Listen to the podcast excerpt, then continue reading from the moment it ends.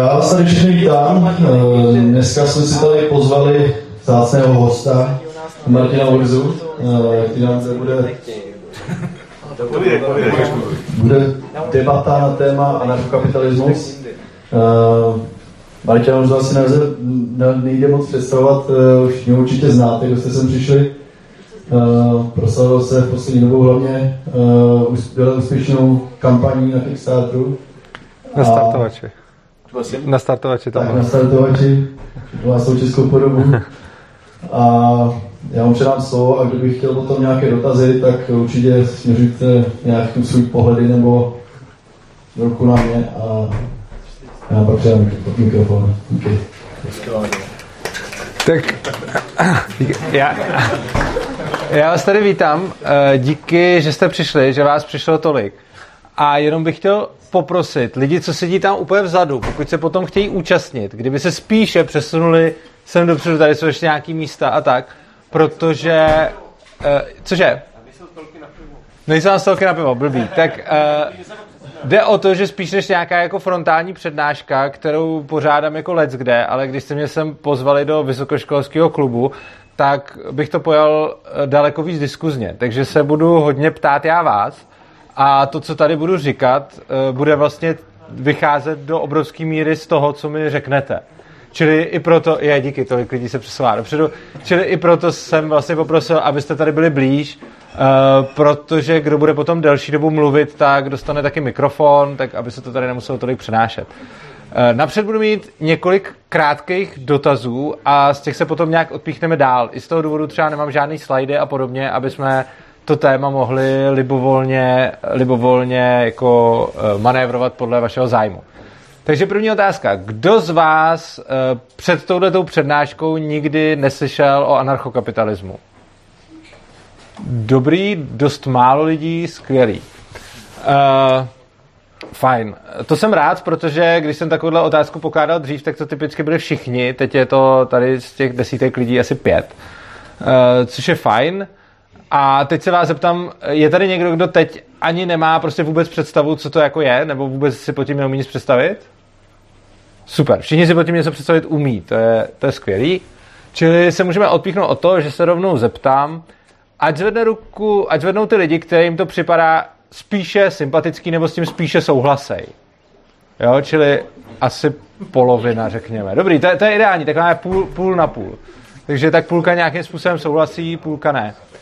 Teď bych se zeptal těch, kdo nesouhlasí a chtěl bych od každého možná jenom pár vět, to ani nemusíme do mikrofonu. Fakt by mi stačilo jenom eh, jako říct tak nějak, co do základu se vám na tom nelíbí, co vám na tom nesedí a opravdu bych poprosil, kdyby vás se dostalo ke slovu co nejvíc a každý, kdybyste mi to řekli pár větama. Takže třeba, já řeknu příklad, abyste se měli o čeho odpíchnout. Tak třeba, já nevím, myslím si, že v anarchokapitalismu budou umírat lidi na ulicích, nebo myslím si, že anarchokapitalismus hned zanikne, protože by se z toho stal stát, nebo já nevím, myslím si, že je to druhý komunismus, nebo cokoliv, prostě vás napadne, co se vám na tom nelíbí. Takže lidi, kteří jsou ochotní si vzít slovo, tak když tak postupně prostě můžete, jak sedíte takhle, takhle eh, po řadách těch, kdo nesouhlasí, tak kdybyste mohli jako říkat vždycky, že třeba někdo takhle si vezme slovo z těch, to, takže když tak, kdo, kdo jsou nějaký nesouhlasitelé, kteří by o tom byli schopní pár vět říct?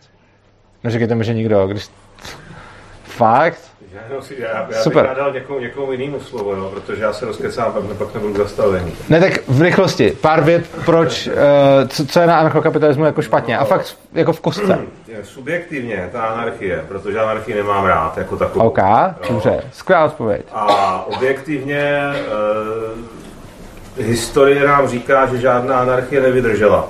Vždycky skončila v nějaké diktatuře. Dobrý, uh, super, skvělý, přesně takhle jsem si to nějak představoval a rád bych takovýchhle podnětů víc. Bude někdo ještě další ochoten. Tady je hodně lidí, kteří s tím nesouhlasí, takže ano.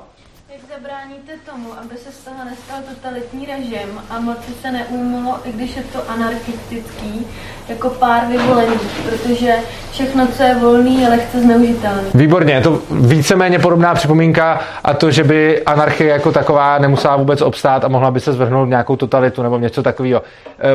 Eh, Já se budu snažit ty připomínky trošičku agregovat, abych pak na ně mohl dál odpovídat. Ještě, jo, další věc, jo, je to anarchokapitalismus, je zajímavý, že strašně moc lidí má problém spíš s tou anarchií, strašně moc lidí má problém spíš s tím kapitalismem a nejvíc lidí má problém s obojím, jo, takže je tady ještě někdo, kdo má problém spíš s tou anarchií? Někdo další? Dobře, nějaký další názor, cokoliv by kdo chtěl říct, pokud ne, tak se odpíchnu od těchto těch dvou. Ano? No, já jsem se koukal už na nějaký tvoje přednášky. Skvělý? A mně přišlo, že hodně věcí by tam jakoby v tohle v takovém režimu bylo jako zbytečně komplikovanějších než šitka. Skvělá připomínka, super. Uh, ještě někdo další? Nesteďte se. Asi jo. Boží. Už nejsem vidět, ale mě se na Už vidím. jako trochu nepozdává právě ten kapitalismus. Super. Protože, protože v tuhle chvíli si myslím, že máme docela problém jakoby s korporacemi a korporátama a tím, že právě se vymykají uh, těm hranicím té regulovatelnosti těmi státy. Super. A myslím, že ve chvíli, kdyby prostě zaniklo něco jako státní instituce, tak by právě vznikla jako nadvláda, nadvláda úplná právě těch korporátů. OK, dobrá. Uh, super. Máme tady nějaký, máme tady nějaký uh, připomínky víceméně nadvláda, zase dá taky trošku schrnout i, i, i pod tu anarchii. Já asi začnu tím, co tady, uh, co tady říkali jako dva lidi, to byla teda jako, vlastně jako zatím nejčastější námitka v zastoupení dvou, uh, že když by najednou nebyl stát, tak by se, tak by mohlo dojít k tomu, že by někdo uchopil moc a ten někdo by byl vlastně zlej. A to by nebylo dobrý. To je samozřejmě pravda a já ani nebudu říkat, že se to stát nemůže. Ono se něco takového stát samozřejmě může, ale háček je v tom, že ono principiálně nelze nastolit žádný uspořádání, kde by tomuhle šlo zabránit. Ať budete mít libovolný uspořádání, jakýkoliv stát, jakoukoliv anarchii, cokoliv, tak vždycky může dojít k tomu, že někdo uchopí moc a tu moc zneužije. Jo? To, to, tomu prostě nezabráníte v žádném případě. A je zajímavý, že vlastně v tom státu ta moc už uchopená je, už je nějak centralizovaná. A tak nějak z principu mi přijde, že když už ta moc je jednou centralizovaná, tak uchopit jí je o něco snažší, než když ta moc centralizovaná na začátku není. A já ji musím teda napřed nějak centralizovat a pak až ji uchopit. Jo. Čili jako obecně hodně lidí řekne přesně to s tou anarchií, že řekne prostě, když tady bude anarchie, tak, tak se někdo chopí moci. A rozhodně já nemůžu říct, že se to nemůže stát. To se stát určitě může. Na druhou stranu, celá historie států je v podstatě historií toho, jak se někdo chápe moci a tu potom zneužívá proti lidem. A když se podíváme vlastně jako do nějaký vzdálenější minulosti, tak tam vidíme, že ta moc už byla vlastně absolutistická a vlastně celý ty státy, to byla jako hra o moc, jo? že prostě kdo je král, kdo toho krále zabije, kdo vyvraždí celou královskou rodinu. Ale to je Marx, tohle to stát je organizovaný násilí. No stát je organizovaný násilí. Ale eh, kdo vyvraždí královskou rodinu i s potomkama, kdo potom přebere tu moc, to bylo původně. A teď máme nějaký zřízení, který je třeba ještě trochu míň absolutistický, což je nějaká ta demokracie, kde ale stejně prostě sice jako teoreticky, dokud je nějaká demokracie, tak by ta moc neměla být uh, takhle snadno uchopitelná.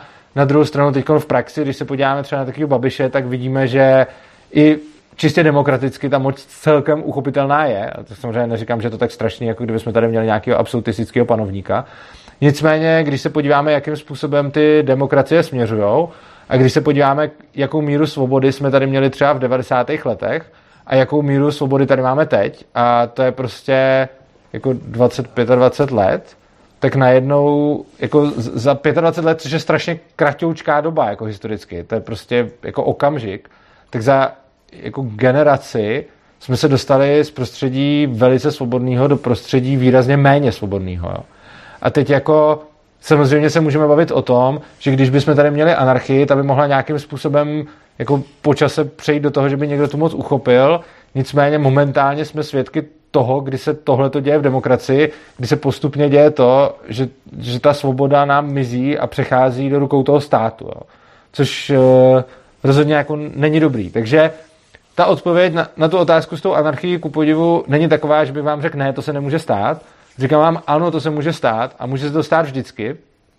A může to stát jak v anarchii, tak v demokracii, tak kdekoliv jinde. A myslím si, že je dobrý snažit se o co nejvíc decentralizovaný režim a o co nejvíc decentralizovanou společnost, protože čím víc je ta společnost decentralizovaná, tak tím hůř se principiálně ta moc, eh, ta moc chápe. Jo, ono, druhá věc je, že hodně lidí, když se bavíme o anarchokapitalismu, si představí ten cílový stav, tedy stav bez nějaký vlády, bez nějakého státu. Nicméně ona je hrozně důležitá na tom ta cesta. To, že k tomu nějakým způsobem docházíme a nějakým způsobem dochází k, k decentralizaci moci a k tomu, že momentálně stát stále víc a víc přebírá zodpovědnost z nás a rozhoduje za nás. A v momentě to, co já říkám, o co se pojďme snažit, je, ať je ten proces opačný. Ať přichází víc zodpovědnosti a svobody na lidi a méně zodpovědnosti eh, by měl mít právě ten stát, ta, ta centralizovaná vláda. Čili tohle by byla odpověď k té anarchii. My se k tomu ještě dostaneme. A potom tady byla hrozně zajímavá námitka k těm uh, velkým firmám. Uh, a to je námitka, která je, která je tomu trošičku podobná. Jo? Ono to s tím souvisí. Já ji proto vezmu teď tuhletu a ne to, co byla mezi tím. Uh, jde o to, že velice správně si slečna všimla toho, že v dnešním prostředí různé velké korporace a různé firmy získávají, jako obrovské firmy, získávají velikou moc. A existuje takový obecně platný přesvědčení, že si strašně moc lidí myslí, no potřebujeme stát na to, aby tyhle ty velké korporace nemohly tak snadno uchopit moc. Jenže ta odpověď na to je vlastně strašně podobná té odpovědi, kterou jsem dával před chvilkou.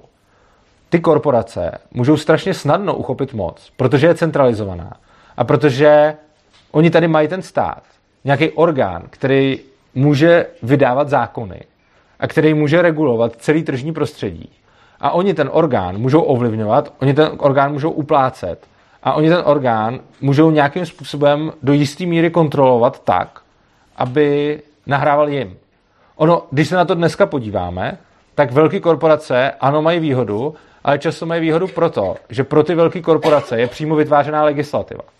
A to nejenom tím způsobem, že jde lobista a prolobuje si to, aby pro tu korporaci byl odpovídající zákon, což jako je praktika, kterou často odsuzujeme, ale ono se děje i to, že když je, máme úředníka, který chce ze své nejlepší vůle regulovat, tak co on udělá?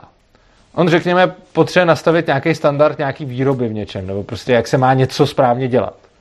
No, on když chce nastolit takovouhle regulaci, tak on prostě reálně, pokud to chce udělat dobře, ji nemůže nastavit tak, aby tím potopil největší firmu, která, nebo ty obrovské firmy, které to dělají, už proto, že by spousta lidí přišlo o práci a tak podobně. Což znamená, že ten úředník, když chce něco regulovat, třeba jak se něco vyrábí nebo jak se poskytuje nějaká služba, tak on se logicky podívá na to, jak to dělají ty největší a nejúspěšnější. Od toho se nějak odrazí a tomu nějak bude podléhat ta regulace, aby se tyhle ty velké firmy do toho vůbec nějak vešly. Protože a to pořád nemluvím o tom, že by někdo toho úředníka uplácel, nebo toho politika. On i když to chce udělat fakt dobře a řekne si prostě, co já teď udělám, no tak samozřejmě nenavrhne takovou regulaci, která v daném odvětví potopí ty největší hráče. Protože za tohle to by ho úplně všichni kritizovali. Takže on navrhne takovou regulaci, která, kterou ty největší hráči zvládnou a dojedou na to ty malí. Že? A ten problém je i v tom, že i kdyby ta regulace nebyla udělaná takhle přesně na míru těm velkým, tak pořád ta velká firma má obrovský oddělení právníků, účetních a všech takovýchhle lidí, který mají vlastně full time na to, aby přemýšleli, jak těm regulacem vyhovět, jak je obejít, jak jim nějakým způsobem dostat, ať už řekněme tak, jak to bylo myšleno, nebo nějakou kličkou. Zatímco ty malé garážové firmy, které mají pár lidí a musí se fakt soustředit na ten svůj biznis, tak tuhle tu možnost nemají. Takže na ně to potom dopadne. Takže když se vlastně díváme na to, jakým způsobem ty státy regulují naše podnikatelské prostředí, tak to vypadá tak, že jako těžko nějaká regulace, která tady přijde, dopadne nějakým zásadním negativním způsobem na Microsoft, Google, Samsung nebo prostě i Škodovku. Ale velmi snadno se stane, že regulace dopadnou na nějaký malé firmy, které mají 5 lidí, 20 lidí, 30 lidí, protože tyhle ty firmy nemají vůbec možnost do toho legislativního procesu mluvit a následně, když už nějaká ta legislativa projde, tak tu firmu může zlikvidovat. A tohle je odpověď která víceméně strašně moc souvisí s tou předchozí odpovědí. V momentě, kdy máme prostředí, kde je ta moc centralizovaná, tak je strašně snadný ji uchopit, ovládat a využít ji ve svůj prospěch, než prostředí, kde je ta moc decentralizovaná a takovéhle místo, na který by bylo potřeba zapůsobit, vůbec neexistuje. Respektive, já rozhodně neříkám, že velká korporace má stejný postavení na trhu jako malé firmy. To určitě ne. Ta velká korporace má spoustu způsobů, jak poskytovat službu výhodněji než ta malá firma i přirozeně, protože má nějakou úsporu z rozsahu a tak dále. To rozhodně platí. Akorát, že když je tady ten stát, tak ještě kromě úspory z rozsahu má možnost jít za těma politikama a podílet se na tvorbě legislativy, což dává naopak těm velkým firmám obrovskou výhodu. Teď jsem tady toho řekl docela hodně, ono to spolu souviselo a já bych chtěl, jestli s tím někdo nějak zásadně nesouhlasí, Uh, chtěl bych se zeptat napřed, jestli s tím někdo nějak zásadně nesouhlasí, že to dokáže říct v krátkosti a potom, když tak další dotazy. Je tady nějaký nesouhlas? Okay. Vůbec, není, vůbec není nesouhlas, spíš je to taková poznámka. Já se nedokážu v praxi představit něco, co by šlo na ruku těm velkým hráčům. Oni by to nějak dusilo, dusilo ty malý. Mě by zajímalo, jestli máš nějaký příklad konkrétní, to je jedna věc. A ještě, jestli můžu druhou, tak ono to podle mě funguje i z druhé strany tak, že ten stát centralizovaný může nějakým způsobem podporovat i ty rozjíždějící se garážový prostě týpky, který si to dělají všechno na koleni a že jim to potom vyžere někdo velký, nebudem nikoho jmenovat, to už je jako druhá věc. Ale tady, to, tady jsou takové dvě věci, které mě napadly. Okay. Dobře, tak eh, první věc, jakým způsobem, no to ať se podíváme vlastně na úplně cokoliv. Vydá se zákon, vydá se zákon o, já nevím, bezpečnosti práce, a teď přijde zákon o bezpečnosti práce a když máme velkou firmu, která v tom oboru podniká, já nevím, třeba může být truhlářská nebo jakákoliv jiná, tak tam je přímo někdo, komu řeknou, hele, tady je ten zákon, prostudujte ho a aplikujte ho do naší firmy. Ten člověk už tam je, je to v podstatě jeho job a on teď nebude dělat nic jiného, než aplikovat ten zákon o bezpečnosti práce, protože to je jeho práce. Oproti tomu, když je malá truhlářská dílna, tak tam si ten zákon nový nikdo ani nepřečte. A spíš budou doufat, že až na ně přijdou, takže to nebude tak velký průser. Jo? Já si třeba pamatuju, že já když jsem měl, eh, já když jsem měl firmu, tak v té jsme prodali tiskárnu a ta tiskárna měla k sobě uh, manuál. A v tom manuálu byly open a clo- byl, byl tam prostě obrázkový ten a byly tam nápisy open a close. A oni nám za to nasadili pokutu, že to nebylo přeloženo do češtiny, to open a close. E, tohle jsme samozřejmě vůbec nevěděli, že to má být přeloženo do češtiny, protože nás to nenapadlo, protože jsme tam neměli žádného právníka, protože jsme dělali IT, protože prostě to. Na druhou stranu, takže prostě někdo vydá zákon, který myslí třeba i dobře a řekne OK, když se to prodá v České republice, tak tam musí být všechny manuály přeloženy do češtiny. Tohle si řekneme OK, fajn zákon. A když tenhle ten zákon přijde do Alzy prostě, tak v Alze tam mají člověka, který, který mu řeknou, všechno musí být přeloženo do češtiny a on se o to postará. Oproti tomu, když máme malou firmu, ve které je prostě pět lidí, tak tam nikdo ani neví, že ten zákon vstoupil v platnost a potom tam na něj přijdou a, a musí platit pokutu za to, že nemá přeložený open a close. Jo. Takže jako to je třeba příklad, a takovýhle příklad bych určitě mohl jako, eh, bych mohl chrlit prostě spoustu, jo. Je, je to potom různý takový ty zákony o tom, já nevím, jak dlouho smí kdo pracovat, jako třeba pracovní doba, jo, eh, tak jako v těch malých firmách se na to většinou nějak kašle a dělá se to ilegálně, ale když se na to přijde, tak by to byl průser. Zatímco v té velké firmě tam to udělají v klidu. Třeba příklad zase, uh, vím o McDonaldu, který funguje tak, ta jedna pobočka, že má za sebou asi 20 firm a všichni ty zaměstnanci jsou zaměstnanci, dělají nějak tak brigádně na všech těch 20 firmách, čili každý vykáže jenom pár hodin a ono to pro ně potom má nějaký výhody. Tohle to malá firma nikdy nevymyslí. Tam zase mají někoho, kdo prostě zjistil, že pro ty regulace je nejlepší, když ten mekáč je teoreticky jako 20 SROček a pro každý jako nějak tak smluvně pracují všichni ty zaměstnanci, ale prostě když máme někde nějakou malou firmu, která má pět lidí, tak nikdo tam nebude zakládat 20 SROček. Jo? A takovýhle příkladů jako to, to se dá úplně jako sypat z rukávu. A ten druhý, hned, a ten druhý dotaz byl? Že zase na druhou stranu fungují i různé podpory pro začínající uh, takový malý, malý firmy a podnikatele. No ano, tyhle, ty firmy, tyhle ty podpory fungují a fungují zejména tak, že když někdo zakládá malou firmu, tak krom toho neuvěřitelného byrokratického oseru, který s tím má, musí ještě žádat o nějaký grant, což je ještě větší pakárna, než zakládat tu firmu. Jo. Takže ono je sice hezký, že existuje takové. A opět, je to vlastně krásný příklad toho, jak jako ne, jo. Je, je podpora pro malý začínající firmy, která znamená, že ten, kdo má malou začínající firmu, musí už k té neuvěřitelné byrokracii, která, kterou absolvuje, ještě podniknout další byrokracii, aby dosáhl na nějakou podporu. A když tam něco podělá, nebo mu to nevíde, tak potom o ty prachy přijde a ještě třeba bude platit pokuty. Zatímco zase ty velké firmy si tohleto pojistí. Nemluvě o tom, že ty velké firmy dostávají ty investiční pobídky, daňové prázdniny a tak dále. Jo. Či zase, ty velké firmy mají opět tady výhodu. Já jsem chtěl na to reagovat, vlastně se jakákoliv rychlost změny zákonů je problém, protože firma o třech lidech nemá absolutně možnost sledovat tu změnu zákonu, na to, že, na to, že aplikovat. No přesně tak, to je další to je to zásadní, takže může to být jakákoliv změna, ale prostě ta firma nemá člověka, který bude dnes a denně pročít. No, přesně Dělá tak. to člověk po večerech a stejně nemá nikdy 100% jistotu. Takže jo. ani nezáleží na zákonu, ale na rychlosti změny. Přesně tak, stejně jako když teď přišlo jako GDPR, že jo, tak to je, to je prostě další, jo, vidím to, uh, GDPR, když teď přišlo, tak prostě zase, velké firmy nemají problém, velké firmy prostě zaplatí jinou firmu a řeknou, tady máte prostě 200 tisíc a udělejte nám GDPR a nazdar, že jo.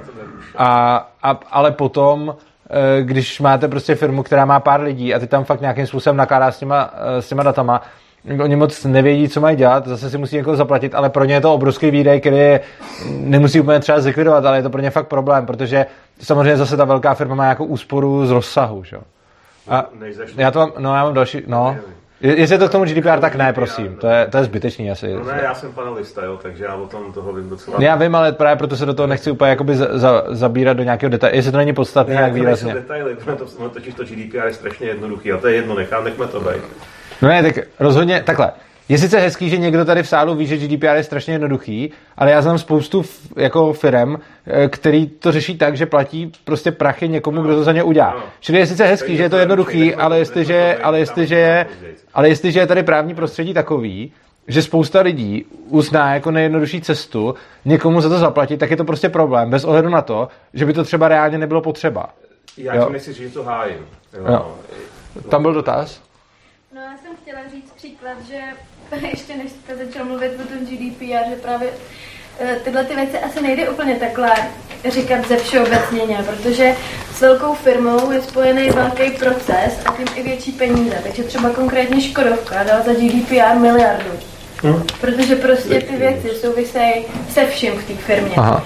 A člověk může na těch věcech vysoudit hodně peněz, takže prostě ty prachy, aby to proces nebyl zajištěný, je tam potřeba dát kdežto finanční poradce, taky to vím ze své zkušenosti, za to dal prostě 10 tisíc, aby se mu něco naprogramovalo a mělo to zajištěný. Takže jako určitě je pravda v tom, že mm, velká firma si to pojistí, na druhou stranu tu malou firmu to nebude tolik stát, protože ty zákony tak procesně nemusí tolik pořešovat. To řeším v absolutních číslech, jo. Tak se můžeme se o tom pak pobavit, jo. No, Uh, není, není to zbytečný výdaj. Příklad, jenom tím chci říct, mm-hmm. že prostě takhle to, kdybych to měla ze všeobecnit jako vy, tak to můžu ze všeobecnit na všechny zákony, že jo? No. no právě, no právě, teď jo, jakože samozřejmě já neříkám, že malá firma za to dá úplně stejně jako velká firma, to jako, to vůbec neříkám, ale uh, jako otázka potom je, jestli výdaj miliarda pro Škodovku je adekvátní výdaji, já vím třeba, že znám hodně dost malých firm, který za GDPR platí, myslím, že hodně jich dal paušál 50 tisíc prostě, za to, že jim, že jim to někdo pořešil. A potom je otázka, jestli firma, která má tři lidi, eh, tak jestli 50 tisíc pro ní je v poměru to, co pro Škodovku miliarda, jo, to je otázka samozřejmě. Pak taky je otázka, jestli zrovna u Škodovky, jako já neznám ten příklad, jestli, jestli ostatní firmy velikosti Škodovky za to dávají, za to dávají taky tolik. Ale samozřejmě ono je jakoby dobrý to ze všeobecně, čili to klidně ze všeobecně, to jestli jako ne, klidně pokračujte. Já říkám, že to úplně není dobrý to takhle ze všeobecně, takže pro všechno to neplatí. Takhle, samozřejmě jde najít obecně příklad, kdy nějaký zákon postihne nějakou velkou firmu víc než malou. To jako nerozporuju. Ale obecně když je tady stav, že je tady neuvěřitelný moře regulací, tak tohle je rozhodně horší pro malé firmy než pro velké firmy. A to prostě z toho důvodu, že ty velké firmy aspoň tuší, co se okolo nich děje, zatímco ty malé firmy spíš čekají na to, až jim dá někdo pokutu, už proto, že neznalost zákona neomlouvá a oni prostě nemají člověka na to, aby sledoval, co se děje v legislativě a co je vůbec jako ovlivňuje. Takže už z tohohle toho pohledu mi přijde, že ta malá firma je prostě v pozici, která je jako horší než ta velká firma. Pocházím ze živnosti, živ, z rodiny živnostníků, takže to určitě jakoby umím porovnat. Ale třeba když porovnám ještě další svoji osobní zkušenost, tak třeba naše mají tam malé obchody a hrozně bojovali s EET. Mhm. A ve finále po zavedení toho EET, neříkám, že si to pochvalujou, ale zazněly tam i názory u nás, že jim to vlastně vyhovuje a zjednodušilo jim to život. Takže ono Počkat, jakým EET zjednodušilo život? pokladna centrální. No počkat, ale tu pokladnu by si mohli zavést i bez EET, že jo? No ale tak šulili to, že jo. Teď to šulit už tolik nejde. No počkat, počkat. Vedou každý ten lísteček. Počkat, moment. Jakým EET zjednodušilo život? Který by si nemohli zjednodušit bez EET? Prostě umějí to udělat tak, aby do těch daní odvedli, odvedli všechno, což samozřejmě předtím mohli udělat taky, No. ale asi neměli na takzvaně takový koule jako předtím. Odvádí tam všechno a ve finále tak, jak to hanili, tak jim to ten život tolik nestrpčilo. To znamená, že říkají, že jim to EET vlastně ani nevadí. No dobře, tak to jsme se dostali k tomu, že někdo, komu něco si myslel, že mu to bude hrozně vadit, zjistil, že mu to jenom trochu vadí. Cože? Ta centralizace toho, že to je všude, tolik nevadí. Centralizace toho, že to je všude kde. Ale ty pokladny všude prostě, jo? No ale to mohli, jo, ale to, co říkám, oni to mohli udělat i bez EET, že jo? Jakoby to je něco, přece to EET by nějak... No dobře, ale tak, tak přece... To, to, to souvisí se vším. No ale, no dobře, ale tak to, že k tomu byli donucený, tak evidentně to udělat mohli, že jo? Mohli a neudělali. No ale tak to znamená, že něco neudělali, ale mohli to udělat i bez toho EET. Já jenom říkám, že jsme byli donucený a je to prostě Ano. něco, co vynutil ten stát. Ano. Jo? Jako takhle. Bylo to špatný, ale ve finále potom No tak, že to tak špatný pro ně Jako no, takže, takže vlastně to, co mi říkáte, je, že si mysleli, že to bude hrozný, ale je to pro ně méně hrozný a je to argument pro co? No, jenom říkám, že to nejde také ze všeobecňovat, to, co tady říkáme. Co? E, tak dobře, řekněte nějaký protinázor. Že všechno, co ten stát jako vynutí na těch občanech, nemusí být až tak špatný. E, no, Říkám, že i velkou společnost a i tu malou. no, já jsem neřekl, že všechno musí být až tak špatný. Já nevím, proti, jako já nevím, jakoby, asi jsem úplně nerozumím, já nerozumím, proti čemu argumentujete. Jakoby, pro, jaká, jaká teze, kterou jsem řekl, je ta, kterou spochybňujete? Proti tomu neříkám, že to je špatný názor, to vůbec neříkám. Jenom jakože, ať už je to zákon, který je vynucený státem, Ano, anebo nějaká regulace, která je na těch živnostníkách vynucená státem, ano. nemusí být ve finále vždycky špatná. No, samozřejmě se může stát spousta věcí, kdy bude regulace, která nebude, kdy nebude úplně pro každýho špatná, anebo může být méně špatná, než očekával, to je sice pravda, ale to přece neznamená, že jako, já jsem neřekl, že úplně každá regulace je špatná pro úplně každýho. Určitě na spoustě regulací si spousta lidí přijde k velkým penězům. Například ty, co to potom zavádějí. Takže třeba rozhodně EET uh, bylo dobrý třeba pro ty, kdo dodávali nějaký pokladny a tak dále. Aha, určitě. Já vůbec jako, já s tím mám jako osobní problém jako s Babišem, takže No. jenom říkám, že ve finále to nejde takhle ze všeobecně a i mezi těma malými se najdou výjimky, který to pak vítají a toho Babiše volejí, jo. Takže Jasně, a jako jak já říkám, já jsem neřekl, že to platí prostě pro úplně každýho a vždycky. Já mluvím o nějakém obecném trendu a rozhodně netvrdím, že se nemůže najít malá firma, který by ta regulace nějakým způsobem eh, jako nepomohla. Nicméně, jakože střelit deset lidí do nohy, aby jeden měl trošku radost, ne- není podle mě úplně jako dobrý, dobrý řešení. No. Mohl bych to maličko Ok. vrátit zpátky Ok. k té teorii. Dobře. Uh, jak to tady... pa- Ještě moment, eh, já, já chci ten nesouhlas k tomu, je to nesouhlas k tomu, co jsem říkal, nebo není? Aby jsme... No, do značný, no, do Tak ještě, ano, tak no. ještě napřed. Má někdo ještě nesouhlas k tomu dlouhému, co jsem tady povídal ohledně anarchie, centralizace moci a tak podobně? A jestli ne, tak přejdeme tady. dalšímu. Ano, super. nebo spíš nesouhlasím Nesou- s dotazu. Ano. Eh, Ve chvíli, kdy máme vlastně už společnost, kde jsou finance rozložené a v podstatě by se dalo říct centralizovaný v těch velkých firmách, Ano. ten přechod potom k tomu, co ty tady nám jak teď říkáš, Jo. tak Eh, uh, jak by to mělo probíhat, aby se to jasně. decentralizovalo. Určitě. eh, Ten přechod je strašně, ten přechod je strašně zajímavý téma a došel jsem k tomu, že nelze udělat dobře, což znamená, že lze udělat eh, buď více či méně špatně. Nicméně tohle je, tohleto není zdaleka jenom problém státu. Já jsem přesvědčený, že ono to v momentě, kdy se děje někde něco hodně špatného, tak to potom do dobrýho stavu nelze uvést jako ideálně a vždycky, čím díl se dělo něco hodně špatného, tím potom víc křivt jakoby zůstane. Což znamená krásný příklad, když prostě tady komunisti všechno zestátnili, tak to potom reálně nešlo dobře restituovat a nešlo prostě to potom zpátky napravit správně a byly prostě více a méně špatné možnosti. Jo. Tohle je ten samý případ. Kdykoliv máme někde nějakou totalitu, že někdo prostě uchvátí moc, udělá spoustu škod a pak se snažíme to nějak napravit, tak to nikdy nejde napravit dobře. Prostě. Vždycky to jde napravit jenom s nějakou mírou chyb.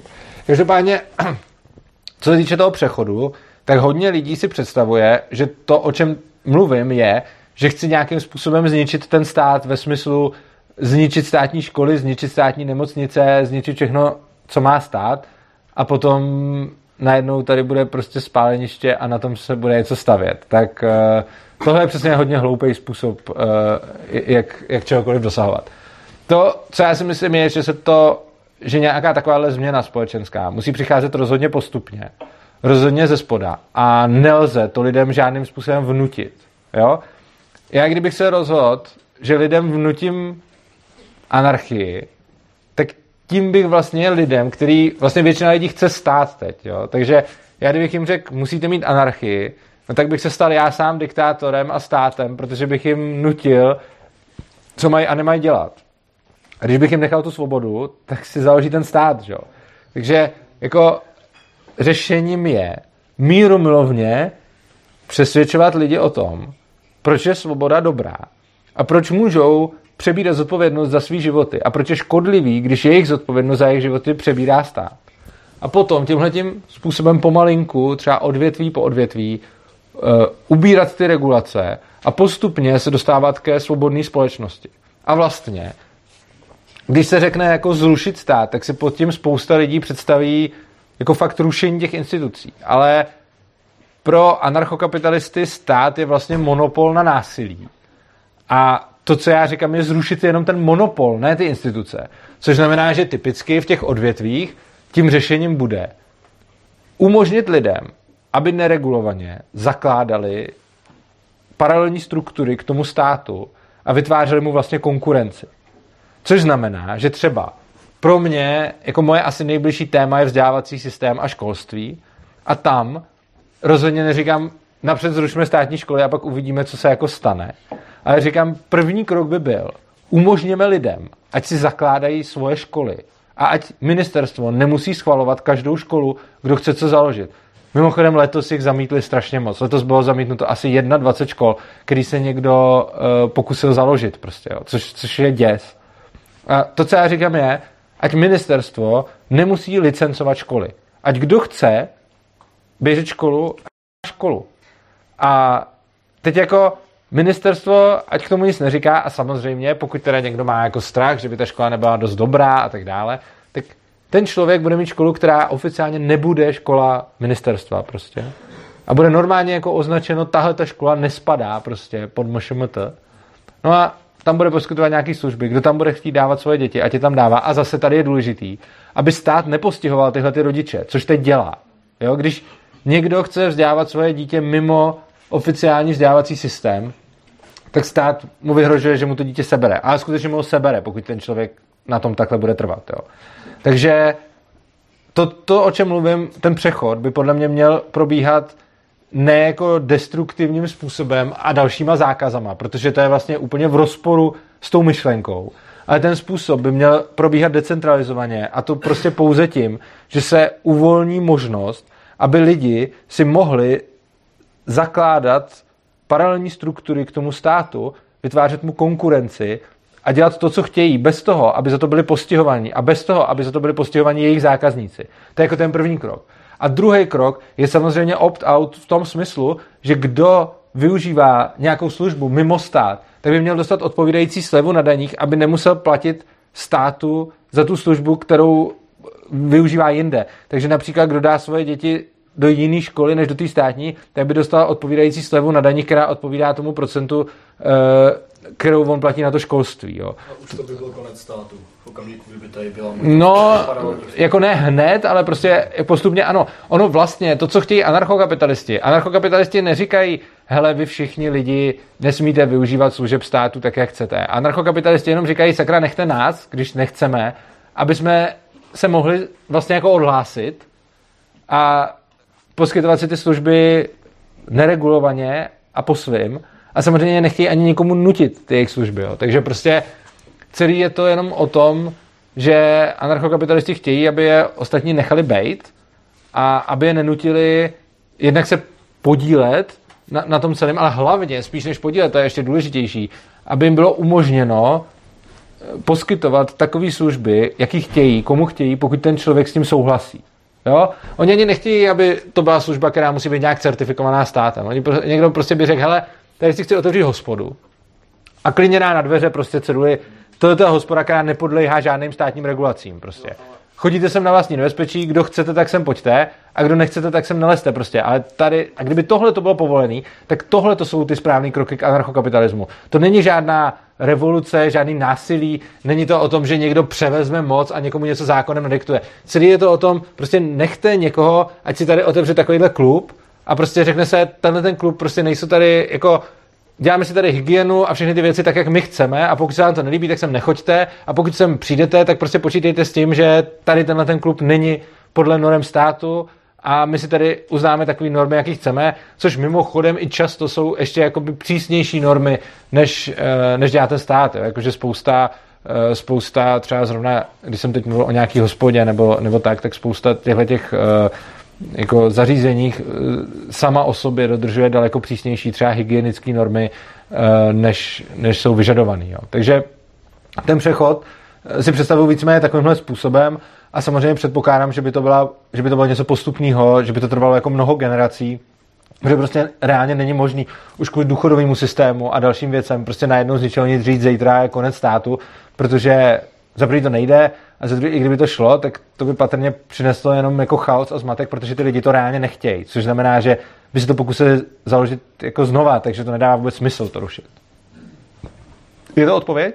Nebo není?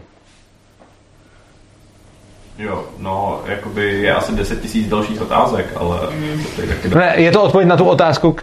Jo, jakoby víceméně jo. OK, OK. Dobrý. Uh, tak jestli je ještě nějaký další nesouhlas k tomu, co jsem říkal, tak pak se můžeme dostat k tomuhle. Jestli není nesouhlas teda. Není fajn? Ona je to trošičku další polemika. Za prvý, já v tom vidím obrovskou kontaminaci marxismem. Už jenom to slovo kapitalismus, který si Engels vymyslel proto, aby měl protipol k socialismu.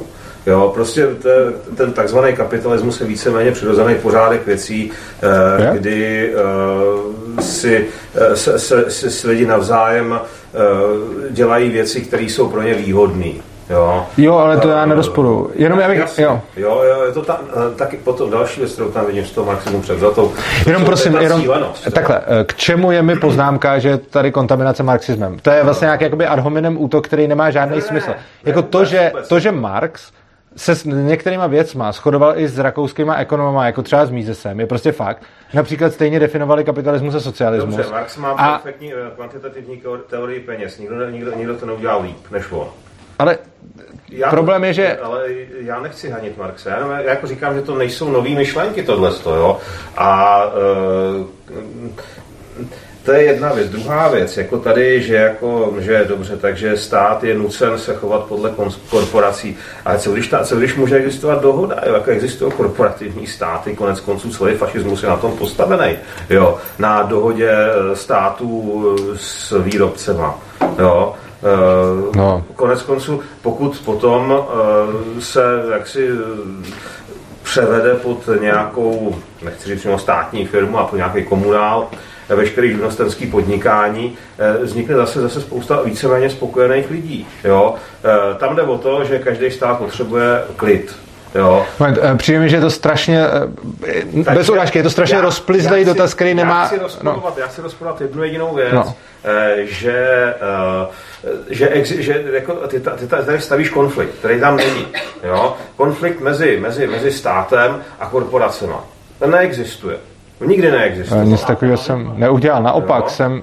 Moment zase. Eh, je, je to, to ne, tak, moment. Když, když nebude stát, co ty korporace je to neuvěřitelně rozplizlý. Ne, ne, ne, a ten dotaz nemá moc konkrétní jako strukturu. Jo. Třeba, já bych poprosil fakt o ně, jako napřed vlastně první část dotazu byla, že je to podobný marxismu a z toho nic dál neplynulo. Jo.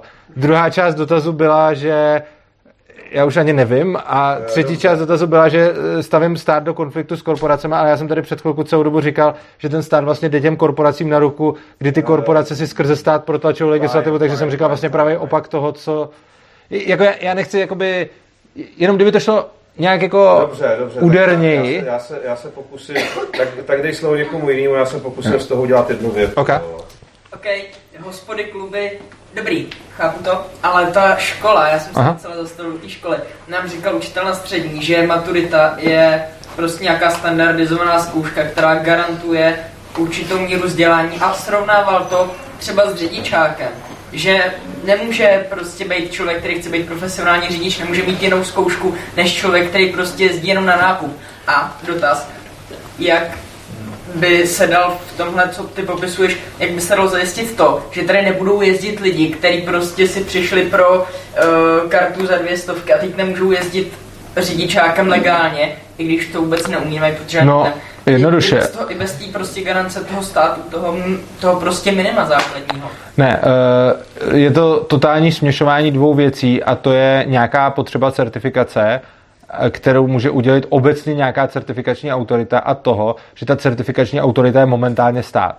Já vůbec nerozporuju potřebu certifikační autority, jenom rozporuju to, že tou certifikační autoritou musí být stát. Konkrétně například řidičák, eh, majitel silnice si může vyžadovat, že na, na tu silnici smí vejít lidi pouze s nějakým certifikátem. Popis toho certifikátu nemusí vůbec nijak zasahovat eh, stát.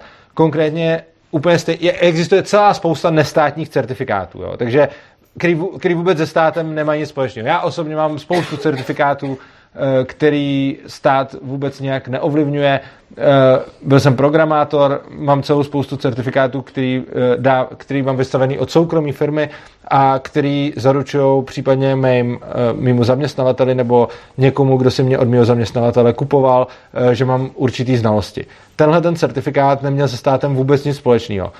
Úplně stejně může být například certifikát jako řidičák, který prostě majitel silnice může vyžadovat, já nevím, uh, vyžaduju, aby ten, kdo jede po té silnice, měl certifikáty následujících typů, jednoho z mnoha třeba. Úplně stejně jako když dneska přijímáte někoho do práce nebo někoho potřebujete na nějakou práci a taky po něm nutně nechcete, musíte mít tento státní certifikát, ale obecně po něm můžete chtít nějaký certifikát, prostě jiný.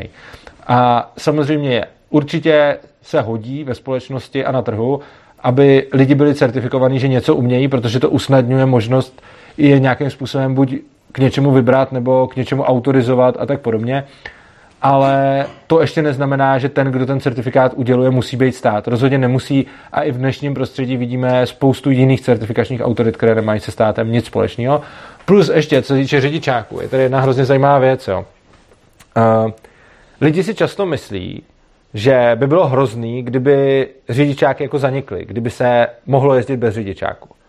Na druhou stranu, když se nad tím zamyslím, tak znám spoustu lidí, kteří si někdy udělali řidičák, potom hrozně dlouho nejezdili, řídit reálně neumějí a mají řidičák a jsou oprávnění řídit. Přesto nikdo z nich nesedne do auta a někam nepojede, protože ten člověk reálně ví, že neumí řídit. Ale kdyby chtěl, tak není, tak není nějak zaručeno, prostě může ten člověk bez, s tím řidičákem reálně vlézt do auta a umět řídit mnohem hůř než jiný člověk, který řidičák ani nemá. Jo? Jinými slovy, co tím chci říct, eh, lidi lezou do auta spíš podle toho, eh, jestli umějí řídit, než podle toho, jestli mají zrovna řidičák. Protože když někdo má řidičák a neumí řídit, tak do toho auta většinou nevleze, protože nechce umřít prostě. Jo? Takže jako, a samozřejmě, pokud je to někomu jedno, že umře, tak mu bude asi taky docela jedno, jestli ho třeba chytí bez řidičáku. Jo? Jakože umím si představit situaci, kdy někdo z různých důvodů sedne do auta, aniž je k tomu oprávněn. A kolikrát tady, a zase, jedna věc je oprávnění řídit a druhá věc je schopnost toho člověka řídit. Jo? Kolikrát tady máme lidi, kteří mají schopnost řídit docela vysokou, ale nemají řidičák z různých pofiderních důvodů, protože jim ho třeba odebrali a oprávnění řídit nemají, ale reálně toho jsou schopni. Jo? A pak tady máme se lidi, kteří jsou neschopni, ale to oprávnění mají. Jo. Takže si myslím, že jako řidičák sám o sobě není moc jako všespasitelná věc, na kterou se lze spolehnout. Můžu se jenom... A ještě to, to byl dodat, vy jste chtěl, nebo ty k tomu chceš něco dodat, tak klidně dodej. Jako. No, já bych k tomu chtěl dodat to, že si nedovedu v praxi moc dobře představit, že by vlastník té silnice teda každý auto zastavoval a chtěl po něm ty speciální certifikáty, které on sám by teoreticky teda No, vyžadoval. a dneska? No, dneska je prostě jenom ten jeden, je, to- jenom ten jeden to A tak, tak, taky jak často tě zastaví, že jo? Jako, jak často tě zastaví? Reálně, reálně lidi, kteří jezdí bez uh, oprávnění řídit, a znám takový, občas jedou, tak prostě jezdí s tím, že je nechytěj. A často nechytěj, no občas chytěj. Ale tak to přece, jakože přece nemůžeme na toho soukromníka jako by říct, jak ten soukromník zajistí, že 100% lidí, kteří tam vědou, budou mít oprávnění, když dneska ani stát něco takového není schopný zajistit. Prostě stát dneska udělá občas nějakou namátkovou kontrolu a občas někoho prostě zkontroluje a občas někoho i chytí, ale bez zesporu momentálně na silnicích jezdí lidi, kteří to oprávnění nemají, což by na těch soukromých silnicích pravděpodobně ne, jako nebylo jinak. Druhá možnost je, jestli by vůbec, to zase nevím, jo, jestli by vůbec to oprávnění bylo vyžadované nebo nebylo. Jo.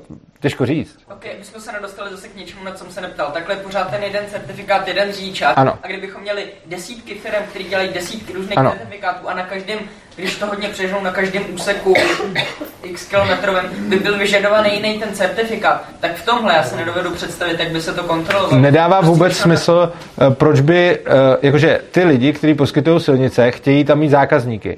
Nedává moc smysl, aby si každý vymyslel jiný eh, certifikát.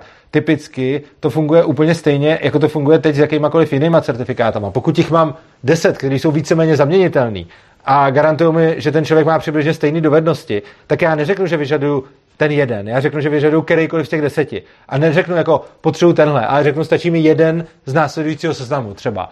A je to prostě proto, že jako já jako podnikatel eh, něco takového chci. A já osobně si třeba myslím, že by se klidně mohlo ukázat, že řidičáky jako takový jsou zbytečný. Jo, já to nevím. Jo, nemůžu říct, že, že, to tak je.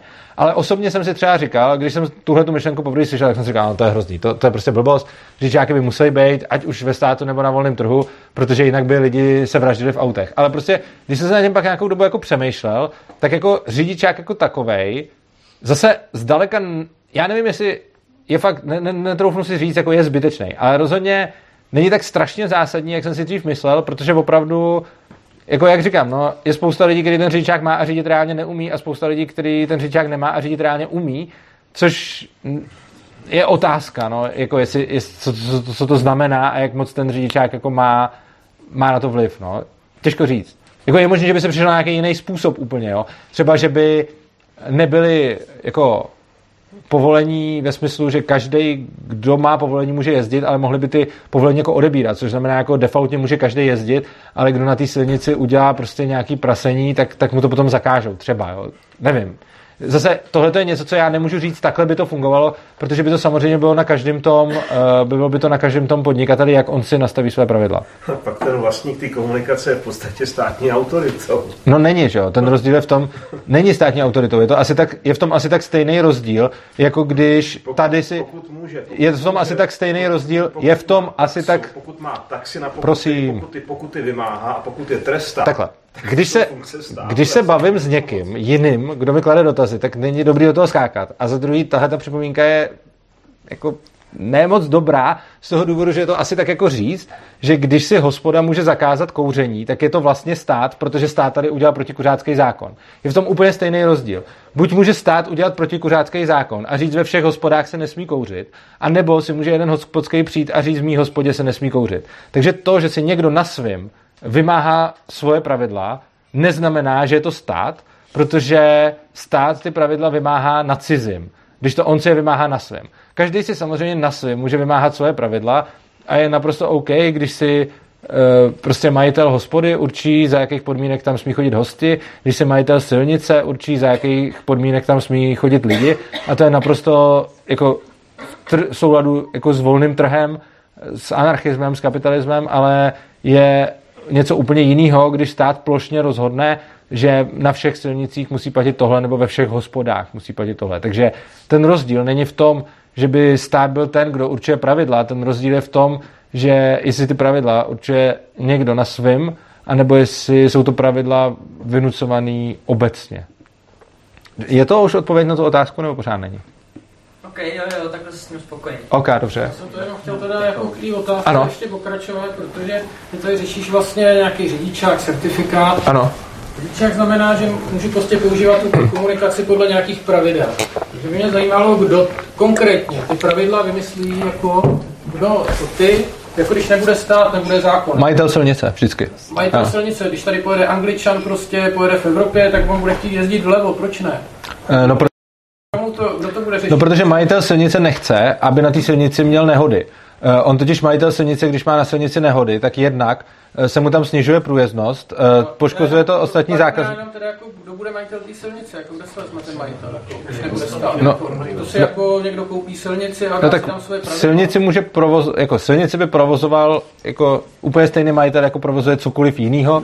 Ty pravidla by vyvěsil kde, jako mě zajímá konkrétně, takže abych si musel přečíst nějaký miliony pravidel prostě, Tak- abych, aby nebyla regulace, tak prostě tady každý vlastní nějaký komunikace A- svoje pravidla. Takhle, samozřejmě jako v teorii můžu říct, jako ano, každý si vymyslí svoje pravidla, Že místo nicméně místo ne, zákona v jednom státě. Můžu to doříct? jako milion regulací. Je možné, abych to dořekl? Já už jsem to chtěl říct na začátku. Ale... A můžu to doříct? Jo. Uh, jde o to, že prosím, můžete do toho nemluvit. Prosím. Uh, jde o to, že prostě samozřejmě teoreticky by si každý vlastník mohl uh, jako určit své pravidla, které by byly u každého jiný, ale přesně ten důvod, proč uh, Angličan, kdyby tam chtěl jezdit vlevo, tak to nebude pro něj moc dobrý. Pro toho majitele je to, že ten majitel tam nechce, eh, aby mu tam ty lidi havarovali, že? Protože když mu tam havarují, tak mu jednak ničí jeho majetek a jednak mu ničí jeho biznis. Což znamená, že v zájmu majitele komunikace je, aby se tam neodehrávaly nehody. A v zájmu toho je, aby byly pravidla takové, které vyhovují lidem a aby se pokud možno neměnily na každém kroku. Eh, Je to něco podobného, jako když se podíváme třeba na to, jakým způsobem dřív, než byly zregulovaný, eh, fungovaly normální platební karty do, do bankomatů. Eh, Každá banka by si... Ne. Jako, ta doprava má spoustu pravidel. Můžem, Jako, může to dokončit? Já, jako Ne, já se k tomu... doprava, Můžu to protože- dokončit? No, teď jsme zase u karet. Já bych Ne, může to dokončit? No. Uh, úplně stejně, jako každá banka mohla udělat to, že si udělala svoji vlastní bankovní kartu, která by byla absolutně nekompatibilní s tou jinou. A úplně stejně tak by se dalo říct, tak jako co, každá banka bude mít nekompatibilní kartu? No ano, teoreticky by mohly, ale není to pro ně výhodný, prostě proto, že je pro ně výhodnější, když mají lepší pokrytí bankomatama a každý člověk si může zastrčit kartu do jakéhokoliv bankomatu a, a vybrat si tam prachy. To se nakonec vyplatí jakoby těm bankám napříč. A proto se jim vyplatilo udělat bankovní karty, které šly strkat do bankomatů těch jiných bank. Že? S tou silnicí je to podobný princip. I když si každý majitel může určit pravidla, jaký chce, i úplně obskurní, i úplně jiný, než mají všichni ostatní, tak není v jeho zájmu tohleto dělat, protože já, když si udělám pravidla, které budou naprosto jiný, než mají všichni ostatní vlastníci silnic, tak ty lidi, i když mi na tu silnici budou výjíždět, tak ty moje pravidla nebudou znát, eh, budou mít problémy respektovat a budou tam bourat a budou mi ničit můj majetek a budou mi ničit můj biznis. Což znamená, že není v mém zájmu mít jiný pravidla než všichni ostatní. Takže ano, odpověď zní, že teoreticky by sice každý mohl mít pravidla úplně jiný než všichni ostatní, nicméně v praxi se ukazuje v mnoha případech, který jsem tady uvedl jeden, mohl bych uvést i další, ale prostě v mnoha případech se ukazuje, že je mnohem lepší ty pravidla nějakým způsobem sjednotit, zejména tam, kde na tom závisí jako hodně, což tady na tom závisí hodně. Jo, prostě já, když jsem majitel silnice, tak nechci, aby se na mojí silnici bouralo, protože je to pro mě absolutně nevýhodný. A z toho důvodu je pro mě nesmyslný určovat si pravidla tak, abych tím ty lidi mátl, v důsledku čehož oni budou víc bourat. Čili takhle je ta odpověď. No, to znamená, jako místo toho, ani, aby se prostě zveřejnila jedna regulace, o které by lidi měli možnost hlasovat, tak se majitelé budou nějakým způsobem takhle dohadovat. A ty si z toho pomenul vlastně, že při té dopravě se stávají nehody. To se stávají a nezá, to není jako vztah jako majitele a toho, že majitel chce, aby potom někdo jezdil. Tam se pohybují lidi, kteří prostě nehoda se občas stane. Takže tam je potřeba vlastně nějakým způsobem i to odškodnění, což je třeba, já nevím, přes povinný ručení a podobně. Ta regulace by neexistovala. Uh, to znamená, se domnívá, že by si lidi jako sami mezi sebou jako řekli, každý si vymyslíme svoji regulaci a ten problém je v tom, chtít, jako, ten problém je v tom, že já když... Kdo by to jako vlastně, kdo by to z hlediska bezpečnosti kontroloval? Ten problém, ten problém je v tom... soukromá služba, kterou by si jako organizoval ten vlastník ty komunikace. Ten je v tom, že ty se na něco zeptáš, já ti odpovím a ty v první větě reakce na to úplně popřeš to, co jsem řekl. Takže já jsem ti v podstatě argumentoval nehodama. Jo, můj argument, proč se ty pravidla sjednotí, je nehodovost. A tvoje první věta v odpovědi byla, ty si úplně pominul, že se stávají nehody. Jako, promiň, ale takhle se nejde moc bavit. Jo? Jakože prostě, já když ti celou dobu argumentuju tím, že říkám, pro vlastníka komunikace není dobrý, aby se tam stávaly nehody a proto se stane něco. A ty mi řekneš, ty si úplně pominul nehody tak to je potom jako těžký, protože jako já chápu, že proti tomu něco máš a že, že to chceš jako nějak vyargumentovat, ale pokud budeš jako neposlouchat to, co já říkám, tak mi můžeš furt říkat dál ty věci, které... Ty jsi říkal, že pro vlastníka není dobrý, aby se stávaly nehody. A co no. tím chceš vysvětlit? Že nehody se už pak nestanou? Ne, samozřejmě, že ne. Tím chci vysvětlit snahu vlastníka zajistit pravidla tak, aby se těch nehod stávalo co nejméně. Když se stane nehoda, No, když se stane nehoda, tak eh, fakticky řešení je, že opět eh, vlastník musí nějakým způsobem, je v jeho zájmu, aby ta eh, silnice byla průjezdná, což znamená, že když se jemu tam stane nehoda a on tam ty auta prostě nechá naboudaný a nepůjde tam jezdit, tak on přijde o biznis. Což znamená, že je opět jeho nejlepším zájmem, aby ta silnice byla zase průjezdná. Což znamená, že on musí mít nastavený pravidla a procesy tak, aby když se tam stane nehoda, aby byla odklizená. Jo, aby prostě se to vrátilo zase do původního stavu. Tam bude třeba někdo jako, mrtvý, někdo bude zraněný, budou tam škody, že jo? Takže no, tak, ano, tak, ten vlastní. tak samozřejmě ty lidi zase, je, je to jako komplexní problematika, takže prostě zase, když někdo je třeba zraněný, tak má nějaký pojištění a... Jako pojištění by asi nebylo, když je anarchie, ne? A proč by nebylo? Pojištění je naprosto... Jako, teď, teď pro, pro, pojištění je přece, není, jako to je zase další věc, jo? Často lidi zaměňují to, že stát poskytuje nějaký služby nebo že stát má nějaký instituce, o tom jsem tady mluvil, eh, s tím, že já jsem proti těm institucím. Ale jako instituce pojištění přece není jako nic, co by nemohlo fungovat na trhu. Instituce pojištění je něco, co vzniklo na volném trhu. Ono nevzniklo ani ve státu. Jo. Takže, takže vlastně úplně stejně jako, jako pojištění původně vzniklo na trhu a potom stát udělal to, že nutí některý lidi k nějakému pojištění. Ale to ještě neznamená, že bez státu pojištění nefungovalo. Ono bez státu pojištění samozřejmě fungovalo, protože bez státu pojištění vznikalo a ve spoustě odvětví bez státu pojištění funguje i teď. Ostatně třeba havarijní pojištění, není, jako povinný ručení je povinný, ale havarijní pojištění samozřejmě není povinný, že? a taky existuje. A co se týče toho povinného ručení, který tady bylo taky zmíněno, tak ono je klidně možný, že za prvý by buď majitel silnice vyžadoval po lidech, aby měli něco jako povinný uh, ručení, a nebo, to je druhá možnost, by se tohleto povinné ručení uh, vztahovalo na tu silnici a odrazilo by se v ceně. Což znamená, že ty lidi by neměli povinný ručení, by nemuseli mít jako povinný ručení na svém autě, ale rovnou by v ceně té silnice bylo i tohle. Což znamená, že já platím majiteli silnice, pardon, nějaký mýto, ať už jakýmkoliv způsobem. A to mýto může být navýšený o to, že když dojde k nějaký prostě nehodě nebo k nějakému problému, tak eh, ty škody eh, bude napravovat majitel té komunikace, což může rovnou zahrnout do, do té ceny. Jo? Jako otázka je, jakým způsobem by tohle to udělal. Buď by mohl jako po lidech chtít, aby to měli, anebo by mohl říct, prostě když tady jezdíte, tak si připlatíte za to, že když se něco stane, tak, eh, tak to bude odklizeno třeba. Čili jako těch, těch, samozřejmě těch způsobů je hodně, a je to podobné jako ptáce. Když bychom tady teď neměli, já nevím, třeba služby na nákup potravin a jejich dovoz domů, tak bychom se ptali, jak přesně by vypadala ta objednávka, jak by se to dováželo, jakým autem by to přijelo, kdy a v kolik hodin, jak by si to ten člověk objednal, jak dlouho dopředu by si to musel objednat a tak dále. A dokud tady ty služby nebyly, tak já bych tyhle ty otázky nebyl schopen úplně přesně zodpovědět. Ale jenom tak přibližně bych jako typoval, co by se tak mohlo stát. A tohle je podobný. Nicméně jde o to, že vždycky je třeba si uvědomit, že když je tam ten podnikatel, který má zájem na tom, aby ten jeho biznis fungoval a aby ta jeho služba byla funkční, tak on je ten, kdo se bude snažit jí udělat lidem co nejpřístupnější. Že? Můžu se zeptat?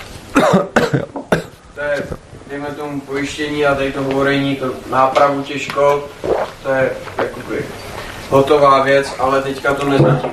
Dejme tomu, že během nehody jsou potřeba hasiči, záchranná služba, po případě jiný speciality, jsou potřební akutně.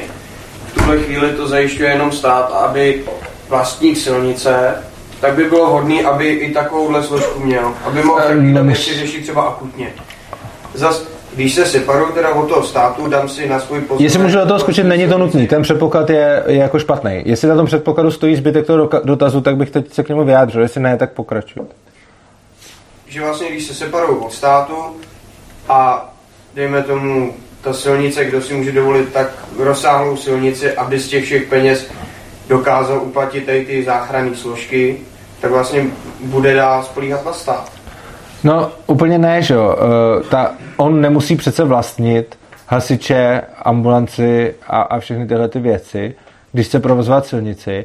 Asi tak stejně, jako prostě dneska, když chcete provozovat, já nevím, kino, tak taky nemusíte vlastnit hasiče, že jo? nebo nemusíte vlastnit jako všechny, jako prostě je úplně normální, že já když dneska něco poskytuju, tak si k tomu můžu platit jako další firmy, které budou poskytovat různé jako části. Takže já když dneska budu mít e-shop a budu něco prodávat, tak nemusím vlastnit zároveň kurýrní službu, která to bude dovážet, ale prostě můj biznis je prodávat elektroniku a někomu zaplatím za to, že ji bude dovážet mým uh, klientům. A úplně stejně, můj biznis může být uh, provozovat uh, silnici a můžu někomu zaplatit za to, uh, že mi tam bude provozovat nějakou službu uh, třeba hasiče, nebo prostě něco takového. Jo? Čili Za předpokladu, že jiná firma třeba, dejme tomu hasičů, Ano. jiná než stát.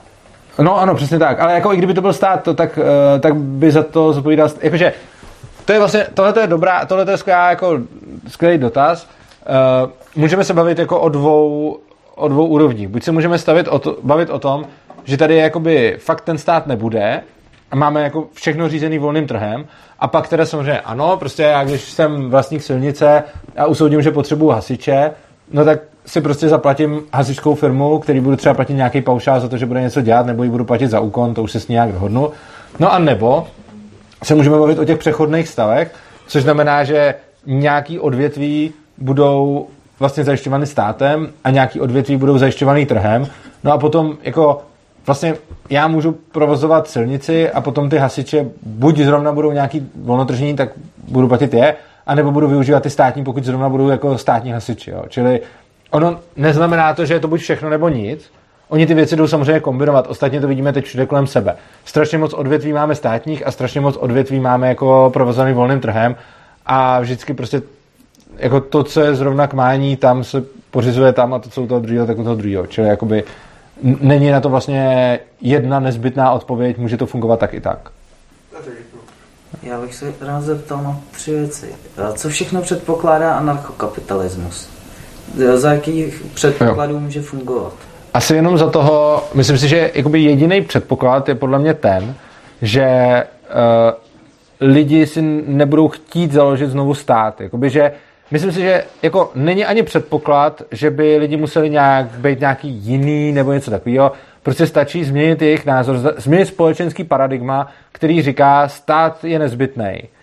Pokud změníme společenský pa- paradigma, který říká, stát je nezbytný, tak to je podle mě všechno, co je nezbytný pro to, abychom tady mohli mít anarchii. Eh, Čili jakoby ani není třeba, aby ty lidi začali nějak jinak uvažovat, nebo aby začali, abych třeba řekl, jako musí být teď zodpovědnější, musí být hodnější, musí, nic takového. Prostě jediný co, musí přestat věřit tomu, aspoň nějaká jejich značná část, přestat věřit tomu, že stát je nezbytný, respektive výhodný. To je podle mě jediná podmínka. Pak mám dotaz, a jak by se v anarchokapitalismu vyřešili novorozenci, o který nikdo nemá zájem? No, uh, víceméně... Dejme tomu, že prostě někomu se narodí dítě, ještě u něho doma. On, on si řekne, já ho nechci. A hodil by ho třeba k sobě na zahradu. No, uh, ono víceméně, víceméně zrovna jako novorozenci nejsou něco, co by jako nikdo nechtěl, protože typicky je to tak, že někdo toho novorozence nechce a někdo ho zase naopak chce, což je jakoby dobrý stav, nebo jako ne asi ideální, že by to také bylo super, ale jako je to dobrý pro toho novorozence aspoň.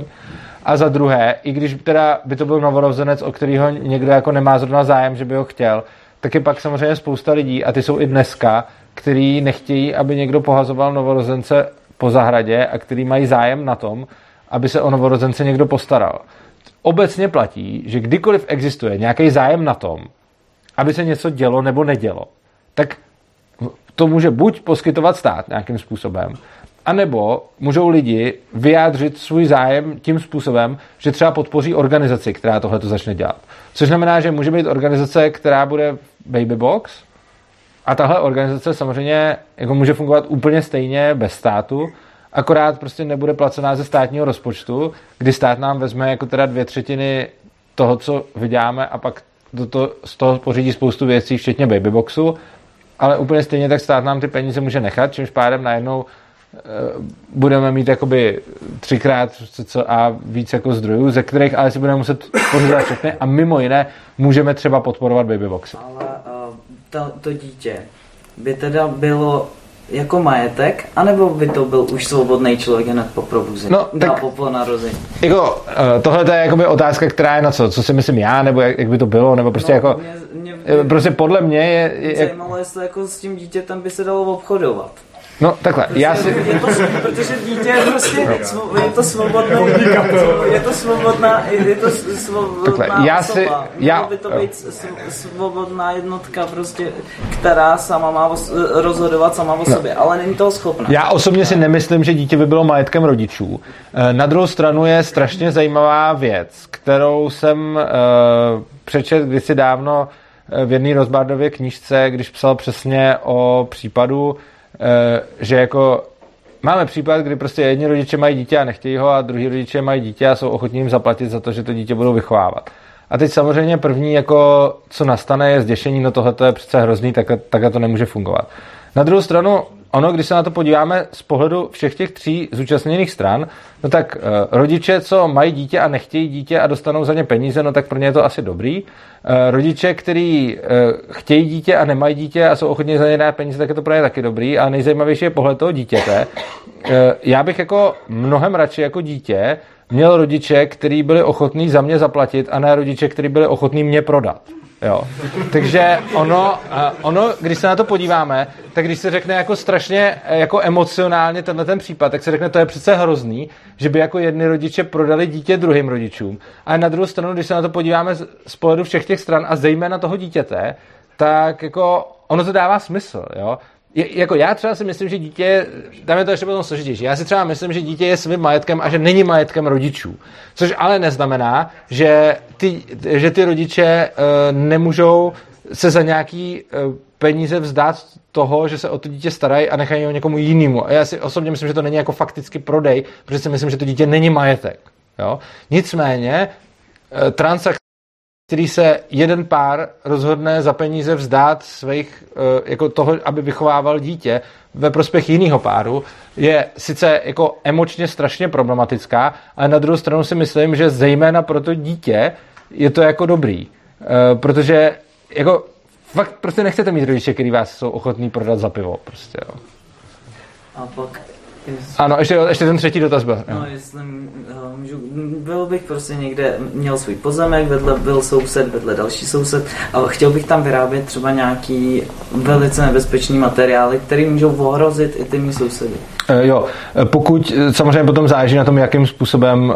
Uh... Něco, třeba nějaký výbušniny. No, no ne, ne o to... Jak, to... jak je to řešení zase v anarchokapitalismu, zase. aby nevznikla ta situace, že někdo v takhle ohrozí svý okolí. Obecně otázka, jak je to řešený v anarchokapitalismu, je principiálně strašně špatná, protože je to řešený tak, jakým způsobem to trh vyřeší a já tady můžu říkat jenom odhady, jak to bude, úplně stejně jako jsme se bavili o těch silnicích a tak dále. Jo. Je to stejné, jako kdyby jsme se předtím, než byly služby dovezeme vám jídlo až domů, ptali, jak je řešená služba dovoz jídla až domů, kdo to kdy objedná, kdo to kdy zaplatí a podobně. Prostě to nikdo v tu dobu nevěděl. Stejně tak to neví nikdo teď. Nicméně obecně jako z nějakých principů.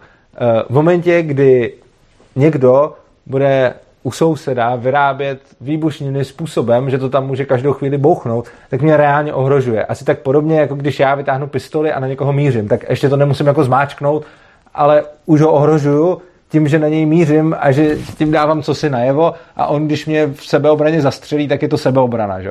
Což znamená, že asi tak podobně, jako bych já neměl chodit po ulici a mířit na lidi pistolí, tak můj soused by neměl uh, tam prostě, já nevím, někde si pohazovat s nějakýma výbušninama nebo jedama a tak podobně. Samozřejmě záleží, jakým způsobem je to tam udělaný, a jestli náhodou to není jako normální zbrojovka, která funguje normálně bezpečně, že jo? tam už je to najednou úplně jiný příklad. Že jo?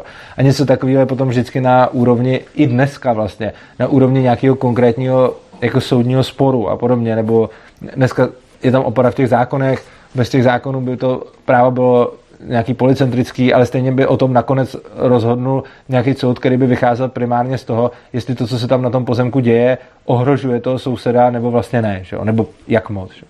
Teď byly tam dva dotazy. Ano.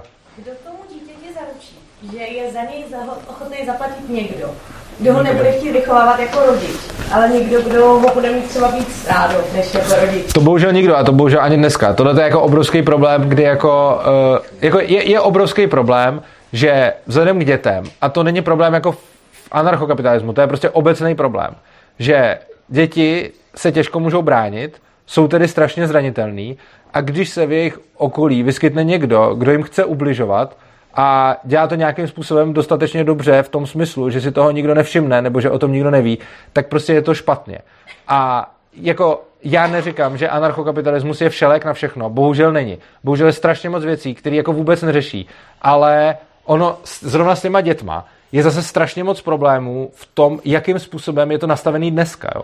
Dneska je třeba nastavená celá spousta norem, který mají jako fakticky uh, jakože chránit to dítě, jo, typicky sociálka a podobně ale je obrovský problém v tom, že ty normy, které mají chránit to dítě a v některých případech tak skutečně fungují, zase v některých případech to dítě strašně moc poškozují. Jakože ku příkladu e, sociálka kolikrát vrátí dítě, který uteče od rodičů, tak ho vrátí zpátky domů k těm rodičům. Jo, to, jako když je 15-letý dítě, který uteče z domova, a zrovna teď vím o jednom takovém případu o holce, která v 15 letech utekla z domova a fakt tam nechce být. A vrací tam policajti opakovaně. Protože nikdo ne, nezjistil, že by došlo k nějakému pochybení a prostě policajti vracejí domů. Podle mě už samo o sobě to, že 15-letá holka opakovaně utíká, vypovídá o těch rodičích dost na to, aby jí tam nikdo násilím neměl vracet, což se dneska děje. Úplně stejně, jako sociálka strašně často funguje jako špatně v tom, tom smyslu, že třeba dneska sebere rodičům dítě, i když ty rodiče se o to dítě starali a tak dále, jenom prostě nesplnili všechny zákonné normy, které splnit měli jo, a podobně. Třeba teď zrovna, jako já jsem členem Svobody učení, což je organizace, která se zabývá právě jakoby hodně právama dětí a tak dále. A třeba teď jsem, eh, teď jsem slyšel o případu, zrovna teď se vracím jakoby z dlouhého pobytu Svobody učení, a teď jsem slyšel o případu, kdy sociálka vzala ženský dítě proto, že ho vychovávala v garáži.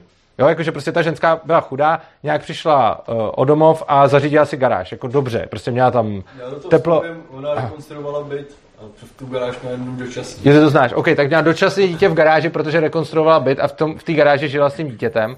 Přišel tam ospod a prostě to dítě vzali. Úplně bez ničeho, bez soudu oni ho můžou vzít a pak až vydat, uh, vydat opatření. Takže prostě totálně traumatizující zážitek, kdy matce vzali dítě za to, že prostě byla nemajetná a zrovna bydlela s dítětem v garáži. Tak tam prostě přišli a to dítě jí vzali. A samozřejmě určitě bude vymyslet zase oproti tomu případ, kdy tím, že by ten ospod jako nezasahoval, tak se nějakým dítě ublíží. Problém je, že obecně nejde podle mě vymyslet žádný systém, vůbec žádný, ani systém, ani nesystém, ani nic, který za, zaručí to, že se těm dítě, dětem prostě ubližovat nebude, což podle mě plyne z jejich přirozený jako e, slabší povahy oproti tomu dospělému, který má prostě na tím dítětem v mnoha ohledech výhodu, což znamená, že když je svině, tak toho může zneužít a může jim ubližovat. Ale bohužel se obávám, že ten stát toho není řešením a samozřejmě v některých případech může být, ale v některých případech tomu pohorší. Jo. Takže bohužel tohle, co jste zmiňovala, nemá asi podle mě úplně řešení. Jako. Aha. Základní předpoklad není stát, není zákonník a tudíž ani zákonný zástupce. Mm-hmm. A tím pádem vlastně padá jakoby celá eh, jako logika toho, že je někomu 18 a že tady je svobodný. My jsme tady se bavili o tom, že jestli dítě bude nebo nebude majetkem rodičů, ale v tuhle chvíli v podstatě je jako majetkem rodičů, jelikož rodiče jsou za nás jakoby do těch 18 zodpovědní. Tak ve chvíli, kdy jakoby nebudou našimi zákonnými zástupci, tak v podstatě padá i ta legislativa třeba alkoholu, eh, návykových látek a, a v podstatě všeho, jakoby, co se pojí s nezletilými. No určitě. Eh, ta legislativa je eh, podle mě úplně jednoznačně špatná. A to ne z důvodu, že si myslím, že malí děti by měly fetovat, ale z důvodu, že, ale z důvodu, že ta legislativa podle mě za prvý nezabraňuje tomu, aby se to dělo, a za druhý, když se to děje, tak to řešení je typicky strašný. Jo. Čili jako ono, když řeknu, jsem proti tomu, aby tahle ta legislativa byla, tak spousta lidí si řekne, je to ten člověk, co chce, aby ty malí děcka fetovali. Ale ta legislativa nespůsobí to, že malí děcka nefetujou. Ta legislativa pouze řeší, co se stane, když už fetujou. Nebo co se stane, když je nějaký takovýhle problém. A ono to strašně často, jako problém je, že tady se bavíme vlastně o situacích, kdy víceméně každý řešení je jako špatný. A bavíme se, který z, z těch špatných řešení vlastně chceme vybrat. A osobně si myslím, že nejde, že je úplně strašně špatně nějaká představa, že jde udělat zákon, který bude plošně platit a v důsledku kterého dokážeme nějak obecně řešit případy, když je nějaký dítě prostě v háji, protože je v nějaký třeba špatný rodině, špatný situaci, někdo ho zneužívá nebo třeba fetuje nebo něco, něco podobného. A osobně si myslím, že daleko efektivnější v těchto těch případech budou než globální zákon prostě, a potom ta obrovská moc, kterou má ta sociálka, to, to je taky strašný problém. Ta sociálka má obrovskou moc prostě kamkoliv přijít, může to dítě prostě vzít a potom do tří dnů musí vydat nějaký zajišťovací příkaz. A když ho nevydá a řekne sorry, spletli jsme se, tak prostě vrátí a nazdar a nic se neděje. Jo. Takže prostě tohle je podle mě problém a daleko lepší by bylo, dle mého názoru, kdyby tyhle ty věci byly řešeny lidma, který kterým o to jde a který se specializují na nějakou tu konkrétní problematiku. Takže já si umím představit, že by mohla být prostě organizace, která řeší to, že, že je dítě bezdomova. Organizace, která řeší to, že dítě někdo týrá. Organizace, která řeší to, že je dítě na drogách a tak dále. A každá ta organizace se bude věnovat nějakému svýmu problému, který je pro ní zásadní a budou tam, bude jako financovaná z peněz lidí, kterým, tohle, kterým na tom záleží a budou tam lidi, kteří řeší ten konkrétní problém a řeší ho nějakým způsobem lokálně, nějakým způsobem ne podle nějakých předepsaných jako zákonů, ale tak, jak nejlépe dokážou v případě onoho konkrétního dítěte. A samozřejmě, když se ukáže, že nějaká z těch organizací funguje prostě špatně, tak ona jednak přijde o ty sponzory, jednak ztratí celkově reputaci a už dál prostě fungovat takhle nebude.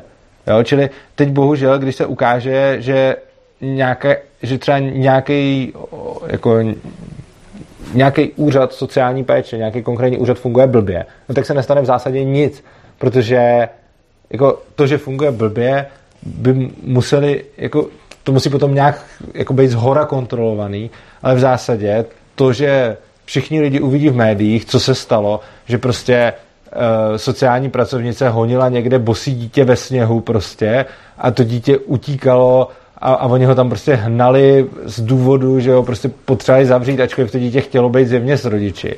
Tak takováhle věc, když se dneska dostane na internet, tak na tím každý pokrčí rameny a řekne hm, blbý a nestane se nic. V případě, že by tohle to udělala, jako a tady mi bylo, podívejte se, tohle to udělala prostě tahle ta iniciativa, která se stará o děti, no tak okamžitě ztratí sponzory a okamžitě lidi začnou podporovat nějakou jinou, že jo. Prostě. Jo, čili osobně si myslím, že jako neexistuje žádný dobrý řešení, jak řešit týraný, zanedbávaný a podobně děti. Ale určitě si myslím, že daleko lepší řešení je, aby se to řešilo případ od případu podle lidí, kterým na tom záleží a ne, aby byla, byl jeden mustr a nějaká organizace, která má strašně velkou moc ze zákona, proti který nejde nic moc dělat. Zejména když ta organizace bere prostě těm rodičům ty děti, tak oni se proti tomu nemají potom reálně moc jak bránit, protože kolikrát jim je fakt berou za věci, které sice ze zákona vypadají, že jsou jako blbý, ale reálně vlastně, když se na to člověk podívá, tak blbý nejsou. Vy to, že rekonstruovala byt a šla bydlet s dítětem do garáže. Jako prostě, OK, asi ta garáž není úplně jako pro to dítě nejlepší místo, ale asi je milionkrát lepší než děcák, že? Takže... Já jenom teda si říkal, že vlastně ty rodiče měli možnost se bránit. Eh, já teda, eh, jako to, co si popisoval, ty, takže by byla nějaká organizace, která by byla sponzorovaná penězma někoho, to už je jedno, jestli to bude firma nebo co, která by měla pravomoc přijít do rodiny a odebírat to dítě. Ne. Ne. A ty rodiče byste ne. teda chránili jak? Nebo ne, určitě ne. Eh, tu pravomoc obecně jde o to, že tohle je strašně důležité si uvědomit. Je to jedna jakoby z nejsložitějších věcí, které si uvědomit na, vůbec na, na tomhle, o čem mluvím, na, na tom anarchokapitalismu. Tam neexistuje žádná speciální pravomoc nikoho k ničemu. A pravomoc, kterou má takováhle firma nebo instituce, je úplně stejná jako pravomoc, jakou má soused, jako má kdokoliv jiný. Což znamená, že primárně taková pravomoc jako neexistuje, aby mohl kdokoliv komukoliv přijít do domu a tam začít jako lustrovat dítě. Na druhou stranu, v určitý moment, když je to dítě týraný a je to zjevný, tak vlastně tu pravomoc má potom kdokoliv. Na základě toho, že potom, když ohledně tohohle vznikne spor, tak soudce, který tohle to bude rozhodovat, rozhodne ve prospěch toho, kdo se zastal dítěte, protože bylo týraný. Ještě teda, se ten soudce, když není stav. No, uh, samozřejmě uh, práv, jako není to absence práva, je to jenom o tom, že dneska máme právo centralizovaný a v anarchokapitalismu by bylo předpokládáno právo policentrický. Eh, existují i historicky policentrický právní systémy, nejsou jenom centralizované právní systémy, eh, které prostě fungují jinak. Je to, když se podíváte třeba na eh, můj kanál na YouTube, je to kanál Svobodného přístavu, tak tam mám dvě přednášky, jednu o právu, jednu o vymáhání práva a vlastně tam mluvím o policentrickém právu, je to celkově dohromady asi 4 hodiny, prostě mám prostě nějaký další vlastně diskuze. No, tohle to všechno se tam vysvětluje. Takhle, můžeme se k tomu dostat. Já tam mám za první zádu ještě dotaz. Můžeme se k tomu dostat, pokud s tím budou lidi souhlasit. Pokud s tím budou lidi souhlasit, tak se, tak se k tomu můžeme dostat, ale pravděpodobně takhle. Eh, pravděpodobně už to zabije cokoliv dalšího. Jakože pokud chceme řešit tohle, tak se tady musíme nějak koncenzuálně rozhodnout, že to je to, čemu se teď chceme věnovat, protože je to tak složitý téma, že už nic jiného jako nestihneme probrat. Tam vzadu je dotaz. Já jsem si chtěl zeptat ještě k tomu školství a dětem. Eh, jak by se řešilo, protože samozřejmě souhlasím s tím, že spousta zákonů nás víc omezují ve smyslu, že nás to nepoškozuje, ale vyloženě omezuje. Ale potom jsou zákony, které prostě jsou pro společnost evidentně vyloženě užitečný, jako například uh, povinný vzdělávací systém. Ve smyslu, abych to dokončil tak, uh, že úplně běžný příklad, znám takových lidí fakt spoustu, že rodiče lidi, co pracují ve fabrikách, že jo, chytrý dítě a dítě se zajímá, rodiče mu neodpovědějí, že jo, a v případě, že by na nich bylo, co to dítě bude dělat ve škole, tím, že by si mohli vybrat školu, kterou někdo založil, potažmo by mohl, mohl založit někdo z nich, tak takový chytrý dítě by se nikdy nedostalo věcem jako matematika, že jo? kterou tady z těch rodičů si myslím třetina nesnáší a kdyby nemuseli, tak ji prostě doma s dětma neřešejí. OK. Uh, je tady následující situace. Já jsem teď byl na asi desetidenním pobytu ze svobodou učení a zjistil jsem, že momentálně začínám ztrácet hlas. A jsou tady dvě obrovské témata, které uh, můžeme probrat. Jedno je vzdělávací systém a jedno je policentrický právo. A plus jsou tady ještě nějaký lidi, kteří by určitě měli dotazy. Takže se zeptám následujícím způsobem. Já prostě reálně moment... Takhle, uh, dobrá zpráva je, že o všech těchto těch věcech mám už dlouhý nahraný přednášky na svém YouTube kanálu, takže když si najdete kanál Svobodného přístavu, tak zejména o školství a vzdělávacím systému, protože to je taková moje docela srdcovka, je tam toho asi úplně nejvíc, tam, tam je jako hodně videí na tohle téma. O, o policentrickém právu je tam taky něco, takže se tam můžete podívat a rozhodně na všechno tam najdete záznamy. Nicméně se chci zeptat, za prvé, kdo tady má ještě nějaký další dotazy, krom těchto těch dvou velkých dotazů? Nikdo, super. Kdo chce, ať zvedne ruku, eh, probrat vzdělávací systém? A kdo chce probrat soudnictví? OK, většina chce vzdělávat... Jo, a kdo chce něco ještě úplně jiného?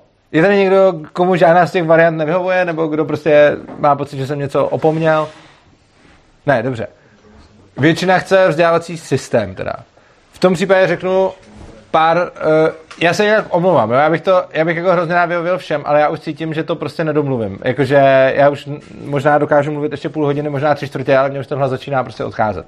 Bohužel se to stalo zrovna tady, uh, je to taková smůla, že 10 dnů to bylo v pohodě a teď, teď, teď to přestává. Takže, uh, já to zkusím rychle a když to nějakým způsobem vyjde, tak se třeba ještě dostaneme k tomu, k tomu soudnictví. Takže vzdělávací systém. Eh, já osobně si myslím, že povinný vzdělávací systém je asi tak úplně ten největší hell, který, eh, s kterým stát může přijít a to z mnoha důvodů. První věc je ta, že povinný vzdělávací systém vlastně lajnuje všem školám, jak mají vzdělávat děti. A sice my můžeme přijít s takovou tou námitkou, kdyby to takhle nebylo. Jakým způsobem by, co by dělali děti, kteří by se vůbec nedostali k matematice. To je pravda. Ale zajímavý je, že se teď vůbec neptáme na to, a těma dětma, který tenhle ten současný systém úplně jako zlikviduje. A těch není málo. Jo? Jakože tenhle ten systém, do kterého ty děti docházejí, likviduje spoustu dětí, jo? protože oni z něj hned udělají toho problémového žáka, ten člověk tam přijde, je hned od začátku problémový, hned je to outsider, uh, následně ho tam prostě šikanujou, uh, pak ho šikanujou třeba i učitele a podobně a tyhle ty lidi prostě mm, to jako nenávratně poškozuje. Jo. Čili jako první otázka je, co nás opravňuje nutit lidem nějaký systém proto, aby teda se někdo dostal k matematice za cenu toho, že nějaký lidi úplně rozbijeme. Jo, to je taková jako první, řekněme, jako morální. Jenom k tomu, tak ano. není ta matematika, že jo, co je rozbije. To jsou většinou ty lidi, co to učí, což uznávám, nejsou vždycky dobrý lidi. Jo, ale ten problém je v tom, že uh, ono to spolu souvisí. Ono to není tak, že jako náhodou je tady státní vzdělávací systém a náhodou je tam tolik nekvalitních lidí. Ono to totiž tak trošku souvisí s tím, že kde jsou tabulkové platy, tak tam je ráj pro nekvalitní lidi, že jo? Protože je to přesně o tom, že když třeba mě asi Ví, takhle, nemůžu říct, já jsem dřív dělal programátora a učitele programování. A nemůžu úplně říct, že bych, kdybych si mohl úplně jako vybrat jakkoliv, že bych, že bych jako jenom programoval. Já bych asi, že bych jenom učil. Já bych stejně jako asi taky trochu programoval a taky bych učil. Ale jde o to, že programováním si vydělám výrazně víc peněz, než si vydělám učením programování. A prostě, a to jako můžu říct, že rozhodně to, jak jsem učil, bylo mezi eh, studentama populární, hodně studentů po mně chtělo, abych je doučoval a tak dále, takže si úplně nemyslím, že by to bylo tím, že bych byl špatný učitel. Nicméně prostě jako programátor si vydělám mnohem víc. Oproti tomu spousta kolegů, kteří tam učili vedle mě, tak oni nikdy neměli žádnou zkušenost z praxe. Oni někde na Pajďáku vystudovali informatiku, nikdy v životě neprogramovali a pak učili ty studenty dělat něco, co oni sami dělat reálně neuměli. Jo? A teď jako je to ten rozdíl, že oni nikdy v životě neprogramovali, ale dostanou za to, že tam někde učí prostě 25 tisíc. A tak to je pro ně fajn, že jo? protože oni nemají na druhé straně nabídku, že můžou jít programovat za 75. Oproti tomu ten programátor má tu možnost programovat za 75 někde ve firmě, anebo to může za 25 učit. Takže který lidi asi tak statisticky to budou učit a který to budou dělat. Že jo? Prostě ty, kteří to neumí, to budou učit. A to samozřejmě jsou výjimky. Já jsem třeba taky to učil, i když jsem se tím vydělal méně, protože mě to prostě bavilo. Ale primárně v momentě, kdy někde nastavíme tabulkové platy, tak to znamená, že tím odháníme ty schopný a že tím přilákáváme ty neschopný. Jako průměrně. Že? A, ale ten problém není jenom v těch učitelích. Ten problém je vůbec celým nastavením uh, toho vzdělávacího systému. Ten vzdělávací systém je nastavený tím způsobem, že je prostě jenom v zásadě jedna možnost, jak ty děti vzdělávat a de facto neexistují alternativy, které jsou o moc jiný, než ty přijatelný. Jasně, teď se podařilo probojovat nějaký třeba lesní školky, máme tady nějaký Montessori, nějaký Valsdorský školy a podobně. Ale existuje spousta dalších vzdělávacích modelů, které prostě u nás nejsou legální. Jo.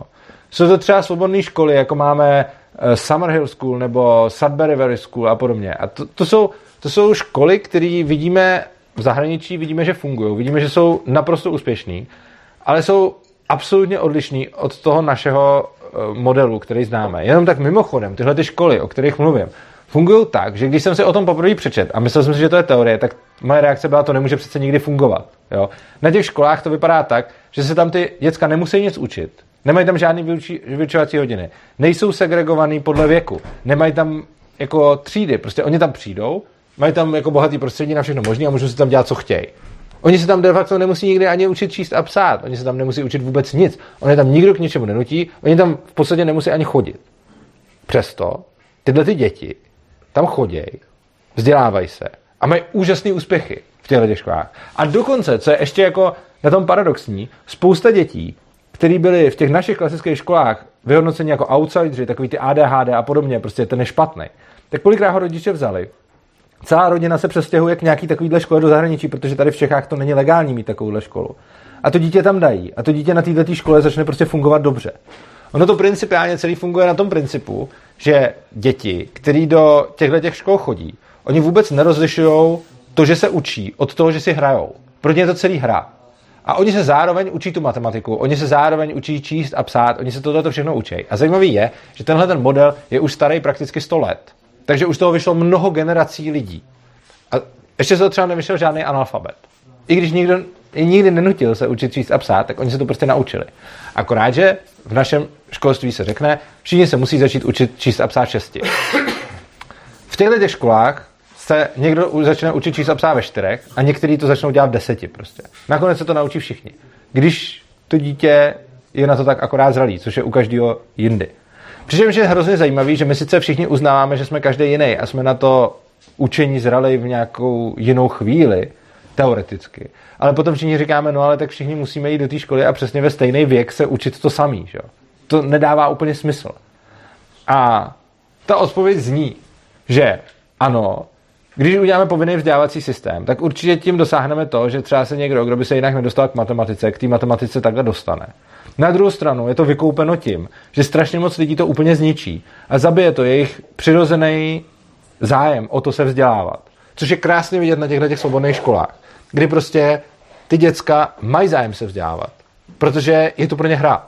Protože oni to nemají rozdělený jako naše děti, který známe, učení a zábava. Pro ně je jakoby to samé, že jdou hrát ven fotbal, anebo že se jdou učit psát. Protože tím, jak je nikdo nenutí učit se psát, tak oni to dělají sami úplně stejně rádi, jako si jdou prostě hrát. Jo.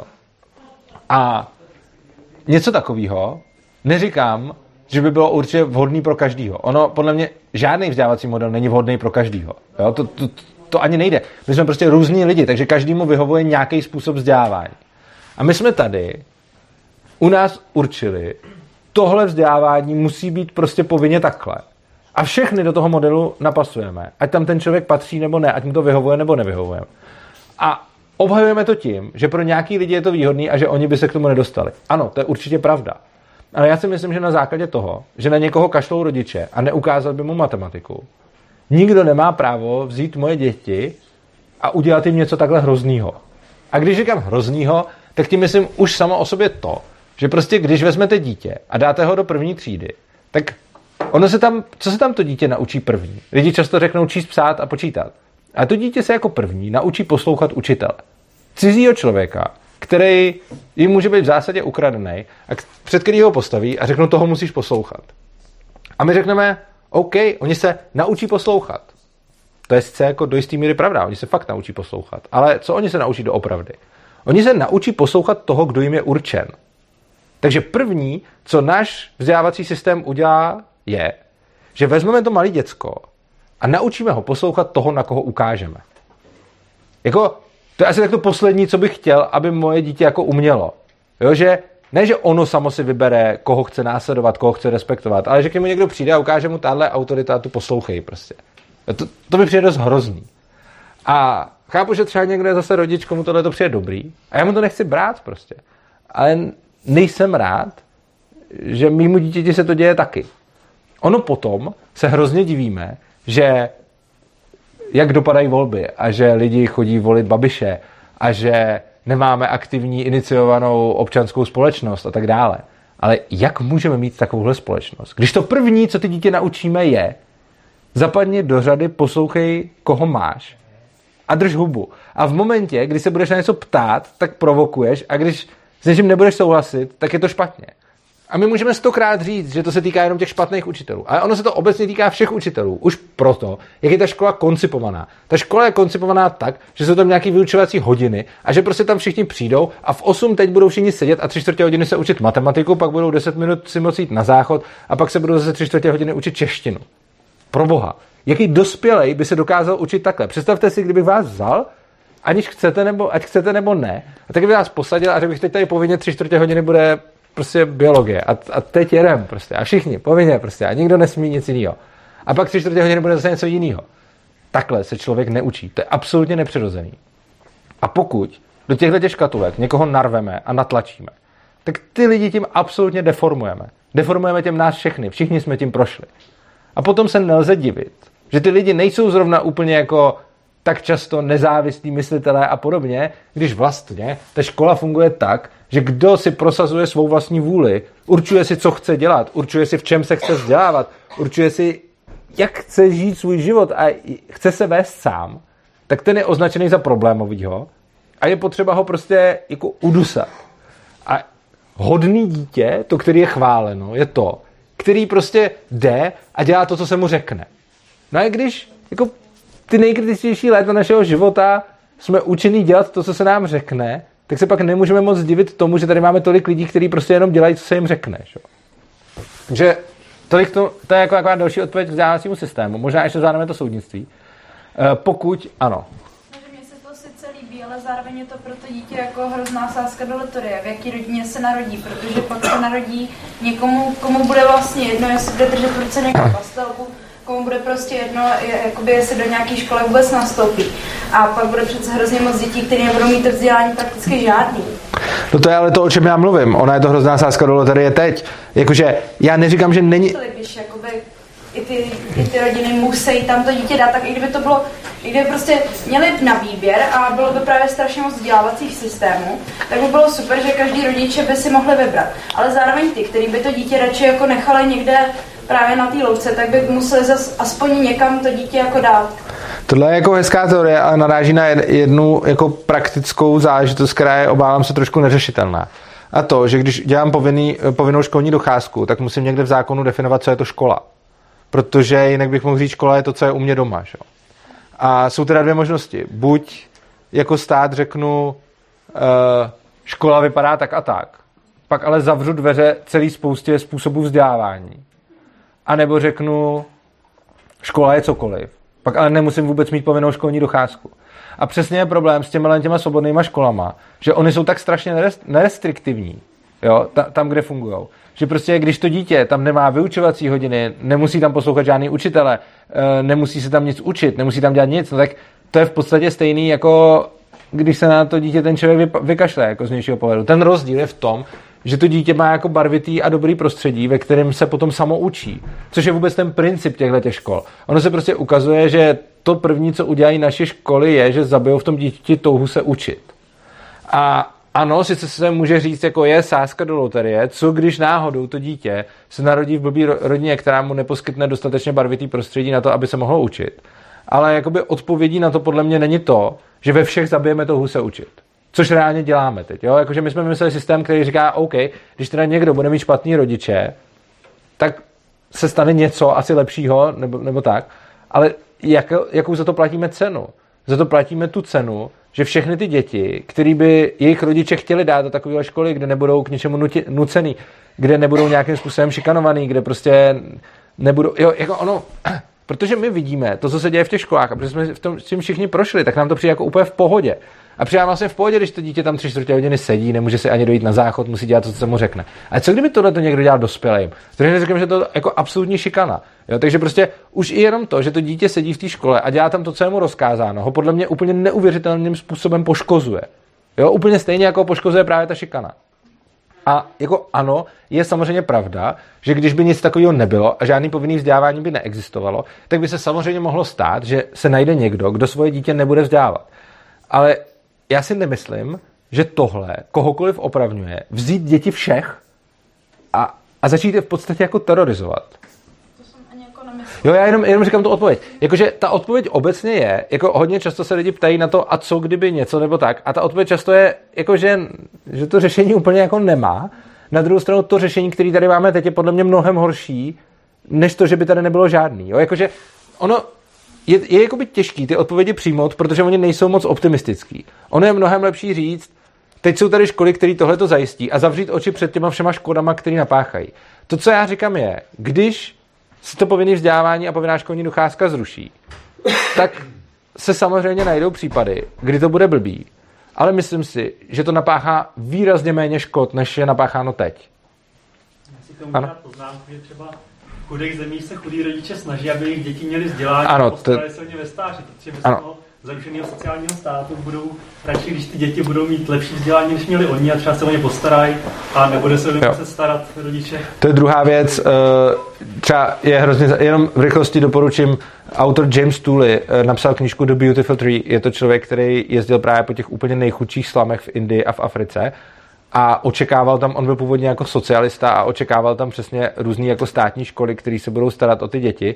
A v podstatě tam se z toho socialismu vyléčil v těch úplně nejchudších poměrech, protože zjistil, že to vlastně funguje úplně jinak a že ty státní školy tam absolutně selhávají a že v těch úplně nejchudších slamech fungují jako soukromí školy, který si samozřejmě nemůžeme představovat jako nějakou bohatou soukromou školu, ale prostě absolutně nízkorozpočtové školy, eh, za který prostě ty nejchudší rodiče platí prostě aspoň nějaký dolar týdně, prostě, že tam dají to dítě a naučí je tam aspoň něco, což je jako strašně zajímavý. Doporučuji tu knížku.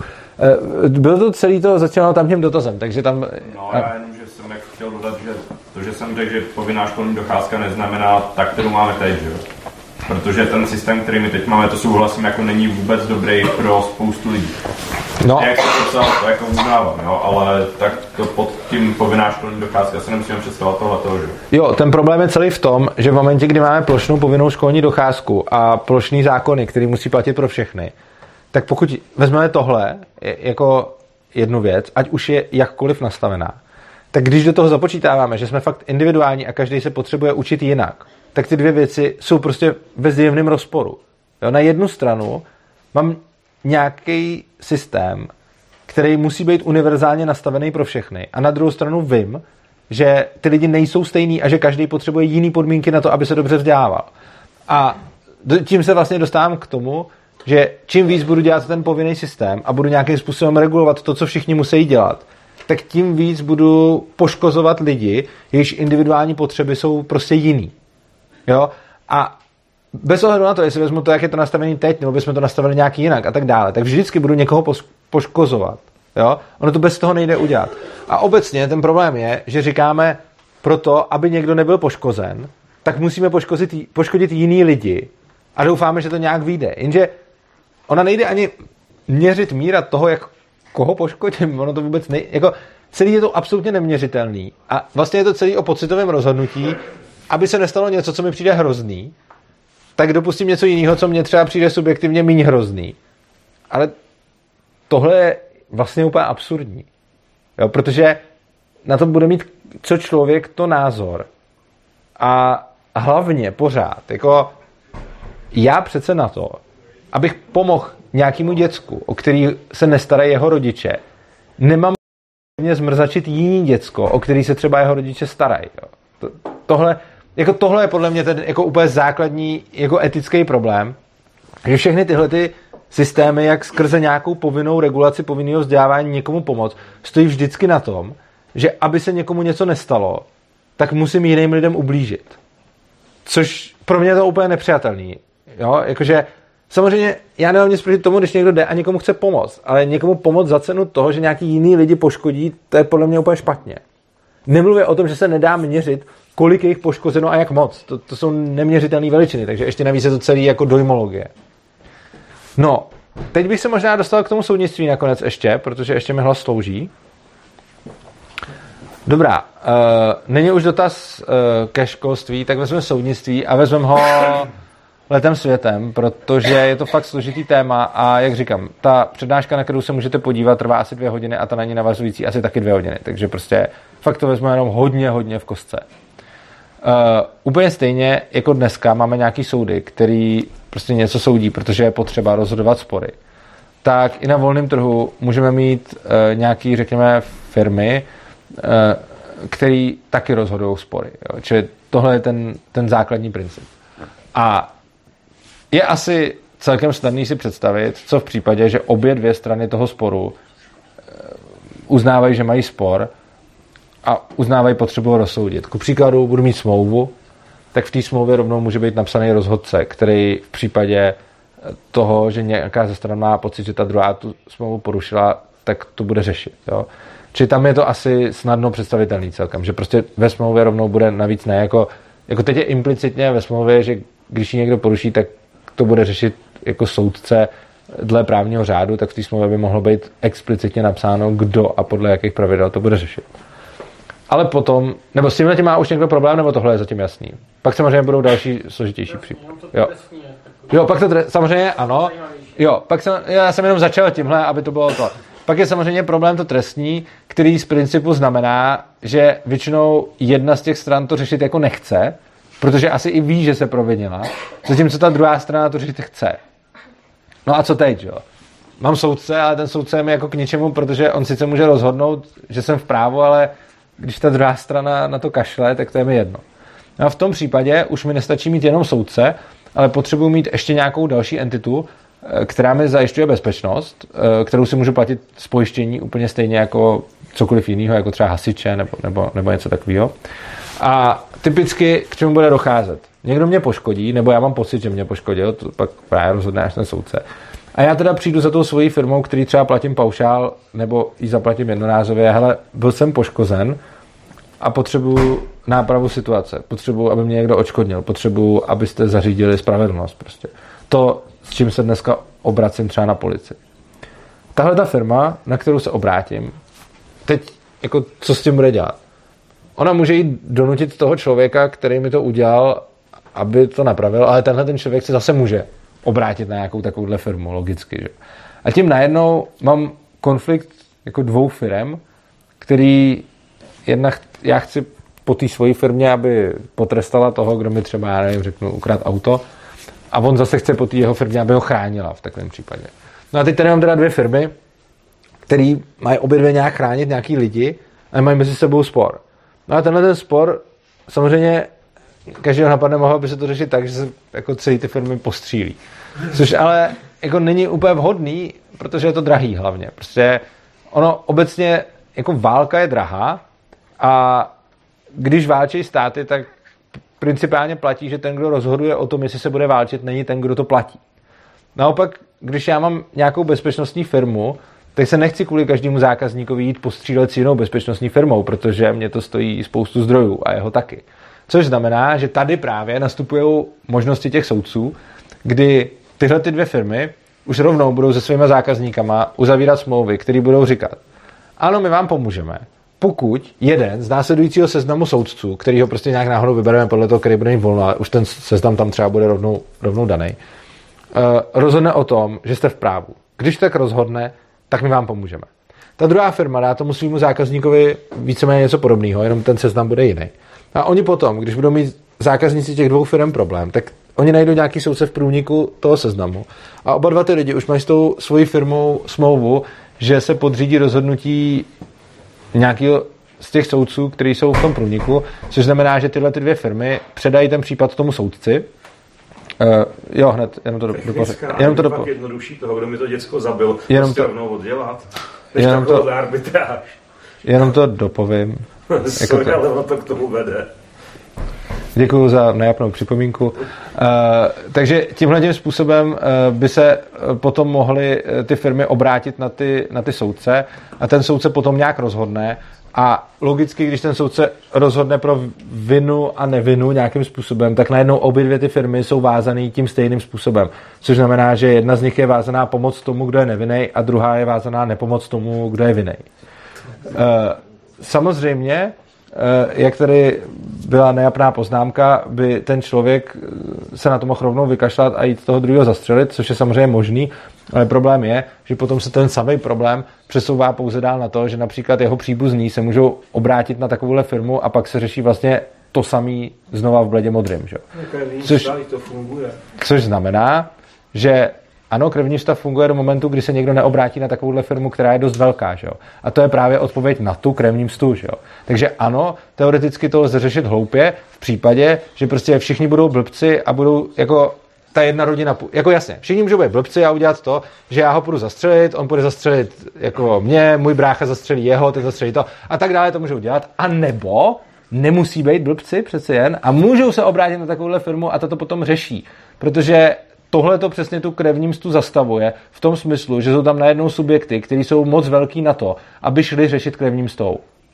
Čili ano, krevní msta jako někde fungovala, zejména tam, kde třeba selhávalo zejména státní právo mimochodem a nebylo to moc dobrý. A řešení skrze takovéhle subjekty přesně řeší to, aby nemusela být krevní msta. Že? Ale byl to tady dotaz, takže jako někdo malou rodinu a někdo velkou, že jo, takže... No ta krevní msta je právě hloupá, že jo? Ta krevní msta je hrozně hloupý způsob. Tlupa, tím jako jednodušší řešení. No ta, no ta krevní msta je právě hrozně hloupý způsob, že jo? Čili, čili proto... Podle toho, kde jsem, že jo? No ne, ne. Ta, ne, právě že ne. Krevní msta byla hloupý způsob pro všechny většinou. Jakože i když, jakože krevní stav historii ukazovala, že i když byla velká rodina a malá rodina, tak on to byl problém nakonec pro všechny. Protože ano, ta malá rodina na tom sice jako vykrvácela víc, ale ono to nebylo dobrý ani pro tu velkou rodinu. A proto takovýhle subjekt, jako nějaká bezpečnostní agentura nebo firma garantující bezpečí nebo zajišťující bezpečí, je řešením toho, aby nemuselo docházet k linii krevních, krevním sty. Či to řešení není krevním stav. Uh, ano. No a co když jako nebudu mít peníze zaplatit se na, na firmu na to, aby mi věděla, kde je můj příbuzný, protože zmizel, tak já bych si měla přece zaplatit firmu, aby mi na to přišli a vypátrali to. A já nemám peníze. No, zaprvé eh, tohle to nemusí být služba, která se bude platit vždycky jenom jako, že za cash. To může být služba, která se platí za jako pojištění. Prostě, že já můžu úplně stejně, jako si platím zdravotní pojištění, tak si můžu platit nějaký bezpečnostní pojištění, jako v tomhle smyslu. To za prvé. A za druhé, eh, ten problém peněz obecně je jakoby palčivý tam, kde není nikdo, koho by tohle to zajímalo.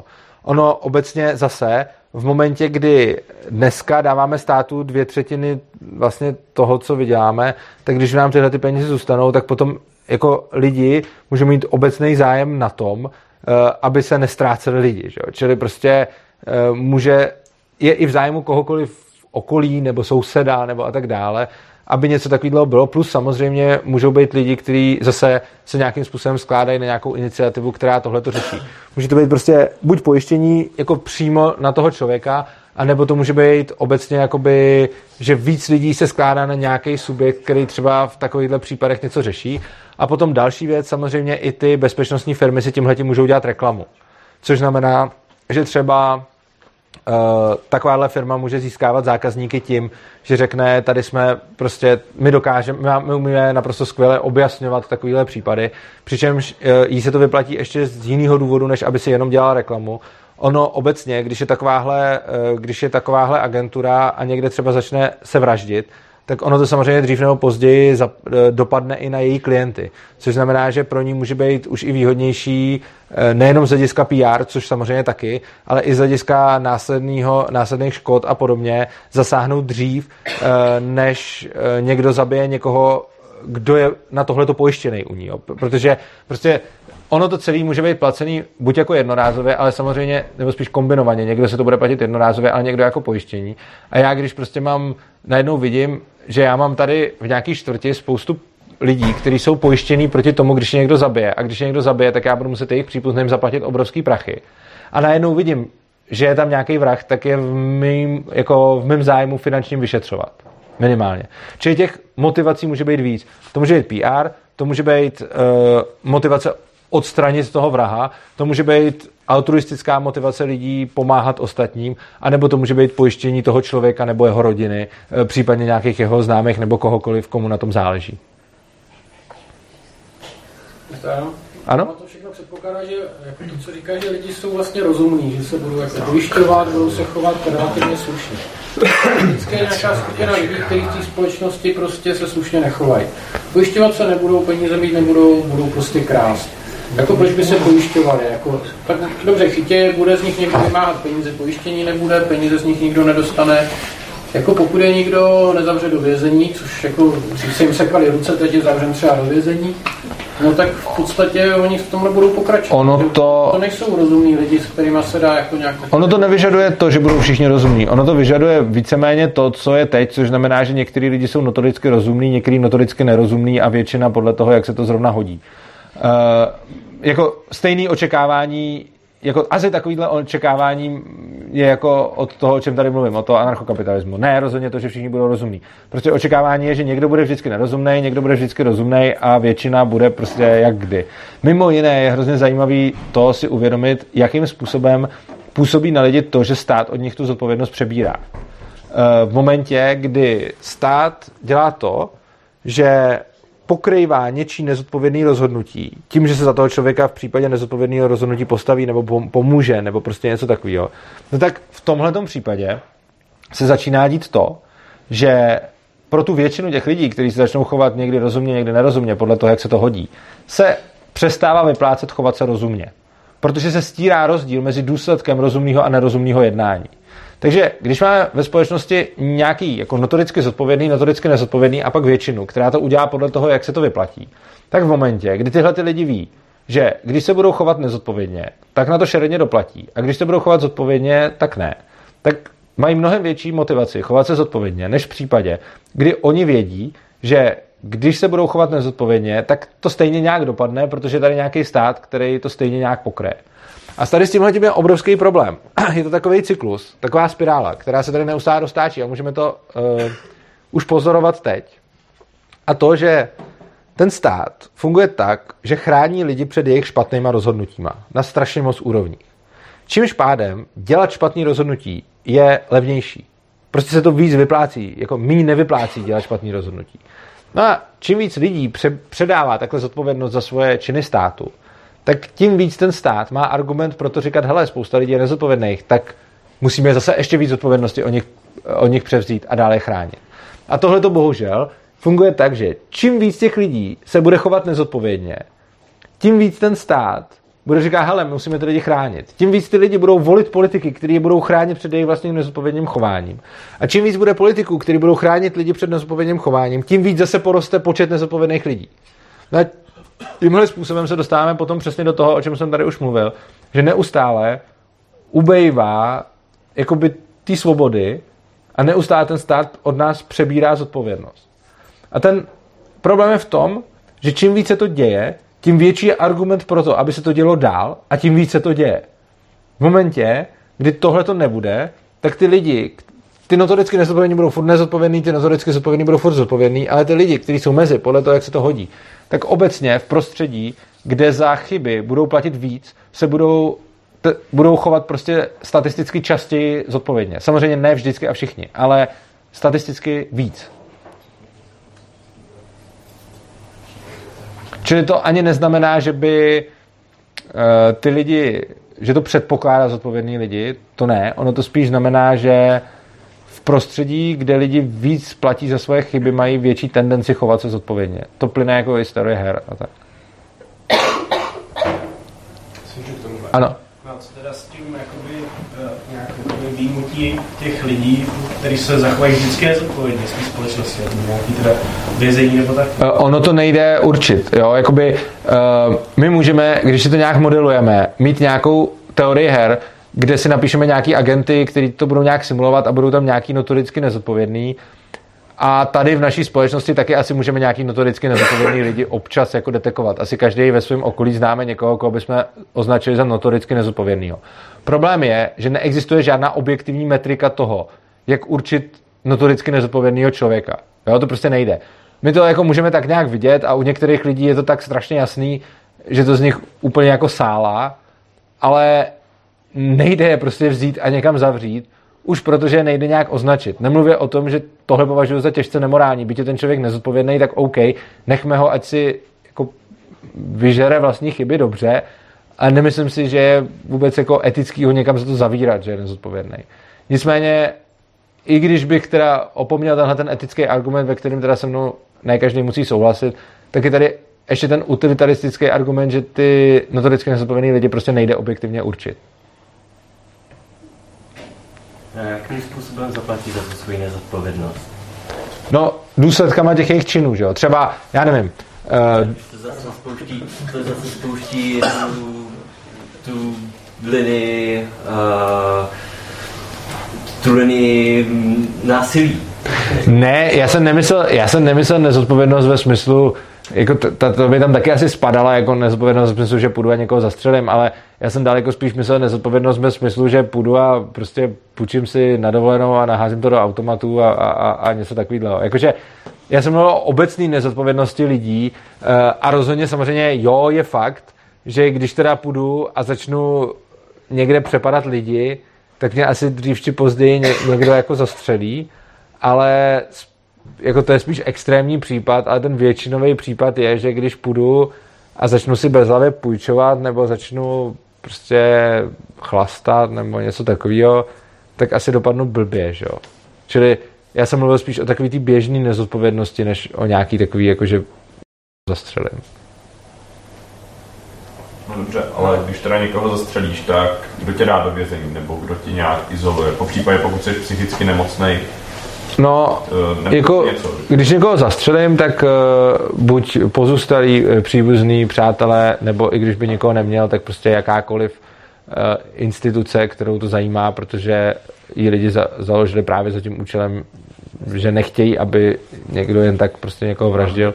instituci dává právo ti brát tu svobodu, o který jakoby vy jste No, tý instituce, ta instituce nemá o nic větší právo než jedinec, který to může udělat i, i sám za sebe. A to je to, o čem jsem tady už jednou mluvil. Je to taková ta těžká věc na pochopení.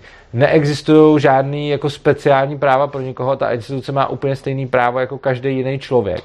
Ale to právo potom každému jinému člověku dává to, že ten vrah někoho zastřelil.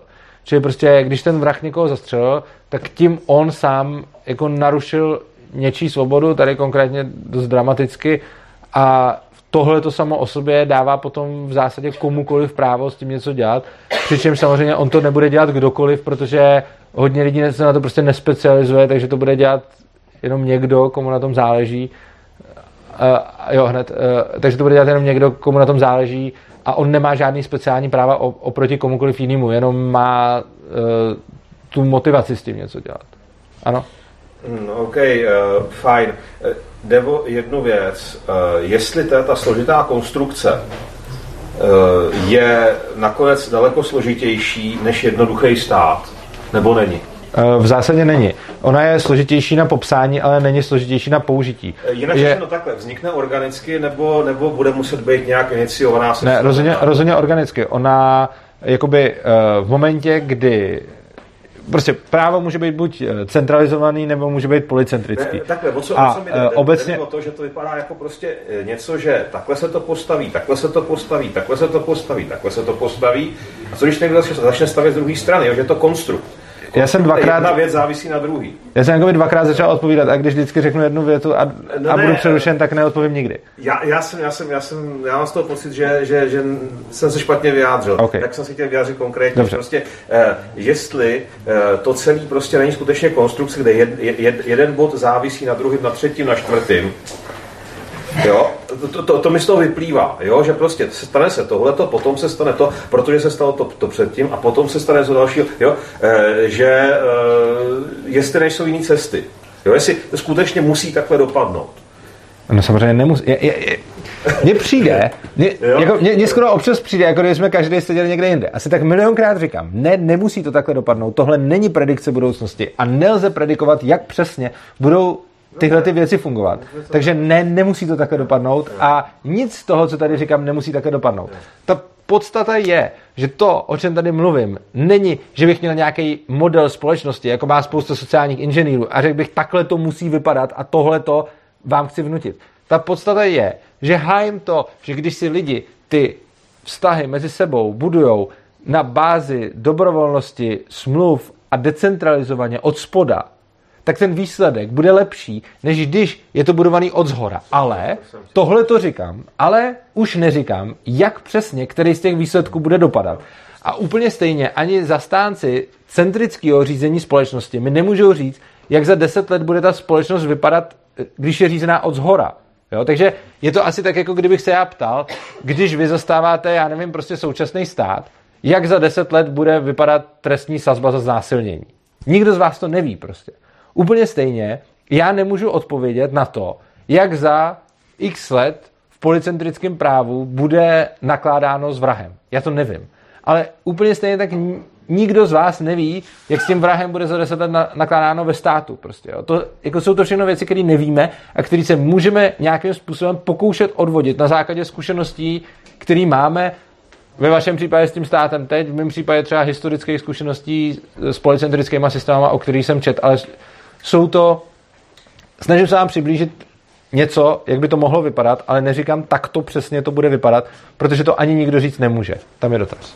A úplně upřímně vzhledem k tomu, že jakoby by to bylo stavené na současném systému, který je dost orientovaný na peníze a vzhledem k tomu, že i v tom názvu toho systému je ten kapitalismus, tak a nemyslíš si, že je trochu problematický, že v podstatě uh, vztahy mezi těmi lidmi budou dost jako orientovaný právě, právě na ty peníze. Třeba si říkal, že uh, nehody na silnicích nebudeme chtít, protože ty silnice vlastníme a jakoby Aha. v podstatě finančně by pro nás bylo nevýhodný, kdyby na těch silnicích umírali lidi. Tak není tohle jakoby trochu problematický mezi peníze stavět, právě mezi lidi stavět ty peníze? Uh, no, ani ne, pokud si uvědomíme, jaká je ve skutečnosti funkce peněz ve společnosti. Uh, podívej, uh, jaká si myslíte, že je uh, nejdůležitější funkce peněz ve společnosti? Kritizujete peníze, kapitalismus. Co je na nich? Když je kritizujete, a, tak musíte vědět, jaká je jejich, jaký je jejich největší přínos, protože pokud jejich uh, význam oslabíte, tak o něco strašně zásadního přijdete. Víte o co? Jo. Uh, obecně je kritika peněz něco, co je strašně populární. Uh, a kritika peněz typicky probíhá od lidí, kteří neznají hlavní funkci peněz. Hlavní funkce peněz ekonomického hlediska je, že oni nám určují vzácnost a určují nám poptávku po jednotlivých věcech. E, to, že někdo má hodně peněz a někdo jiný málo peněz a ten, kdo má hodně peněz, si může něco koupit a ten, kdo má málo peněz, si to koupit nemůže, je taky nějaký vedlejší důsledek toho, že tady máme peníze. Ale zdaleka to není to nejdůležitější. To nejdůležitější, proč tady vůbec jsou peníze, je to, že když já třeba si teď budu chtít postavit dům a tak mám víc možností, jak si dům postavit. Já můžu chtít kamenný dům, já můžu chtít dřevěný dům, já můžu chtít cihlový dům a tak dále.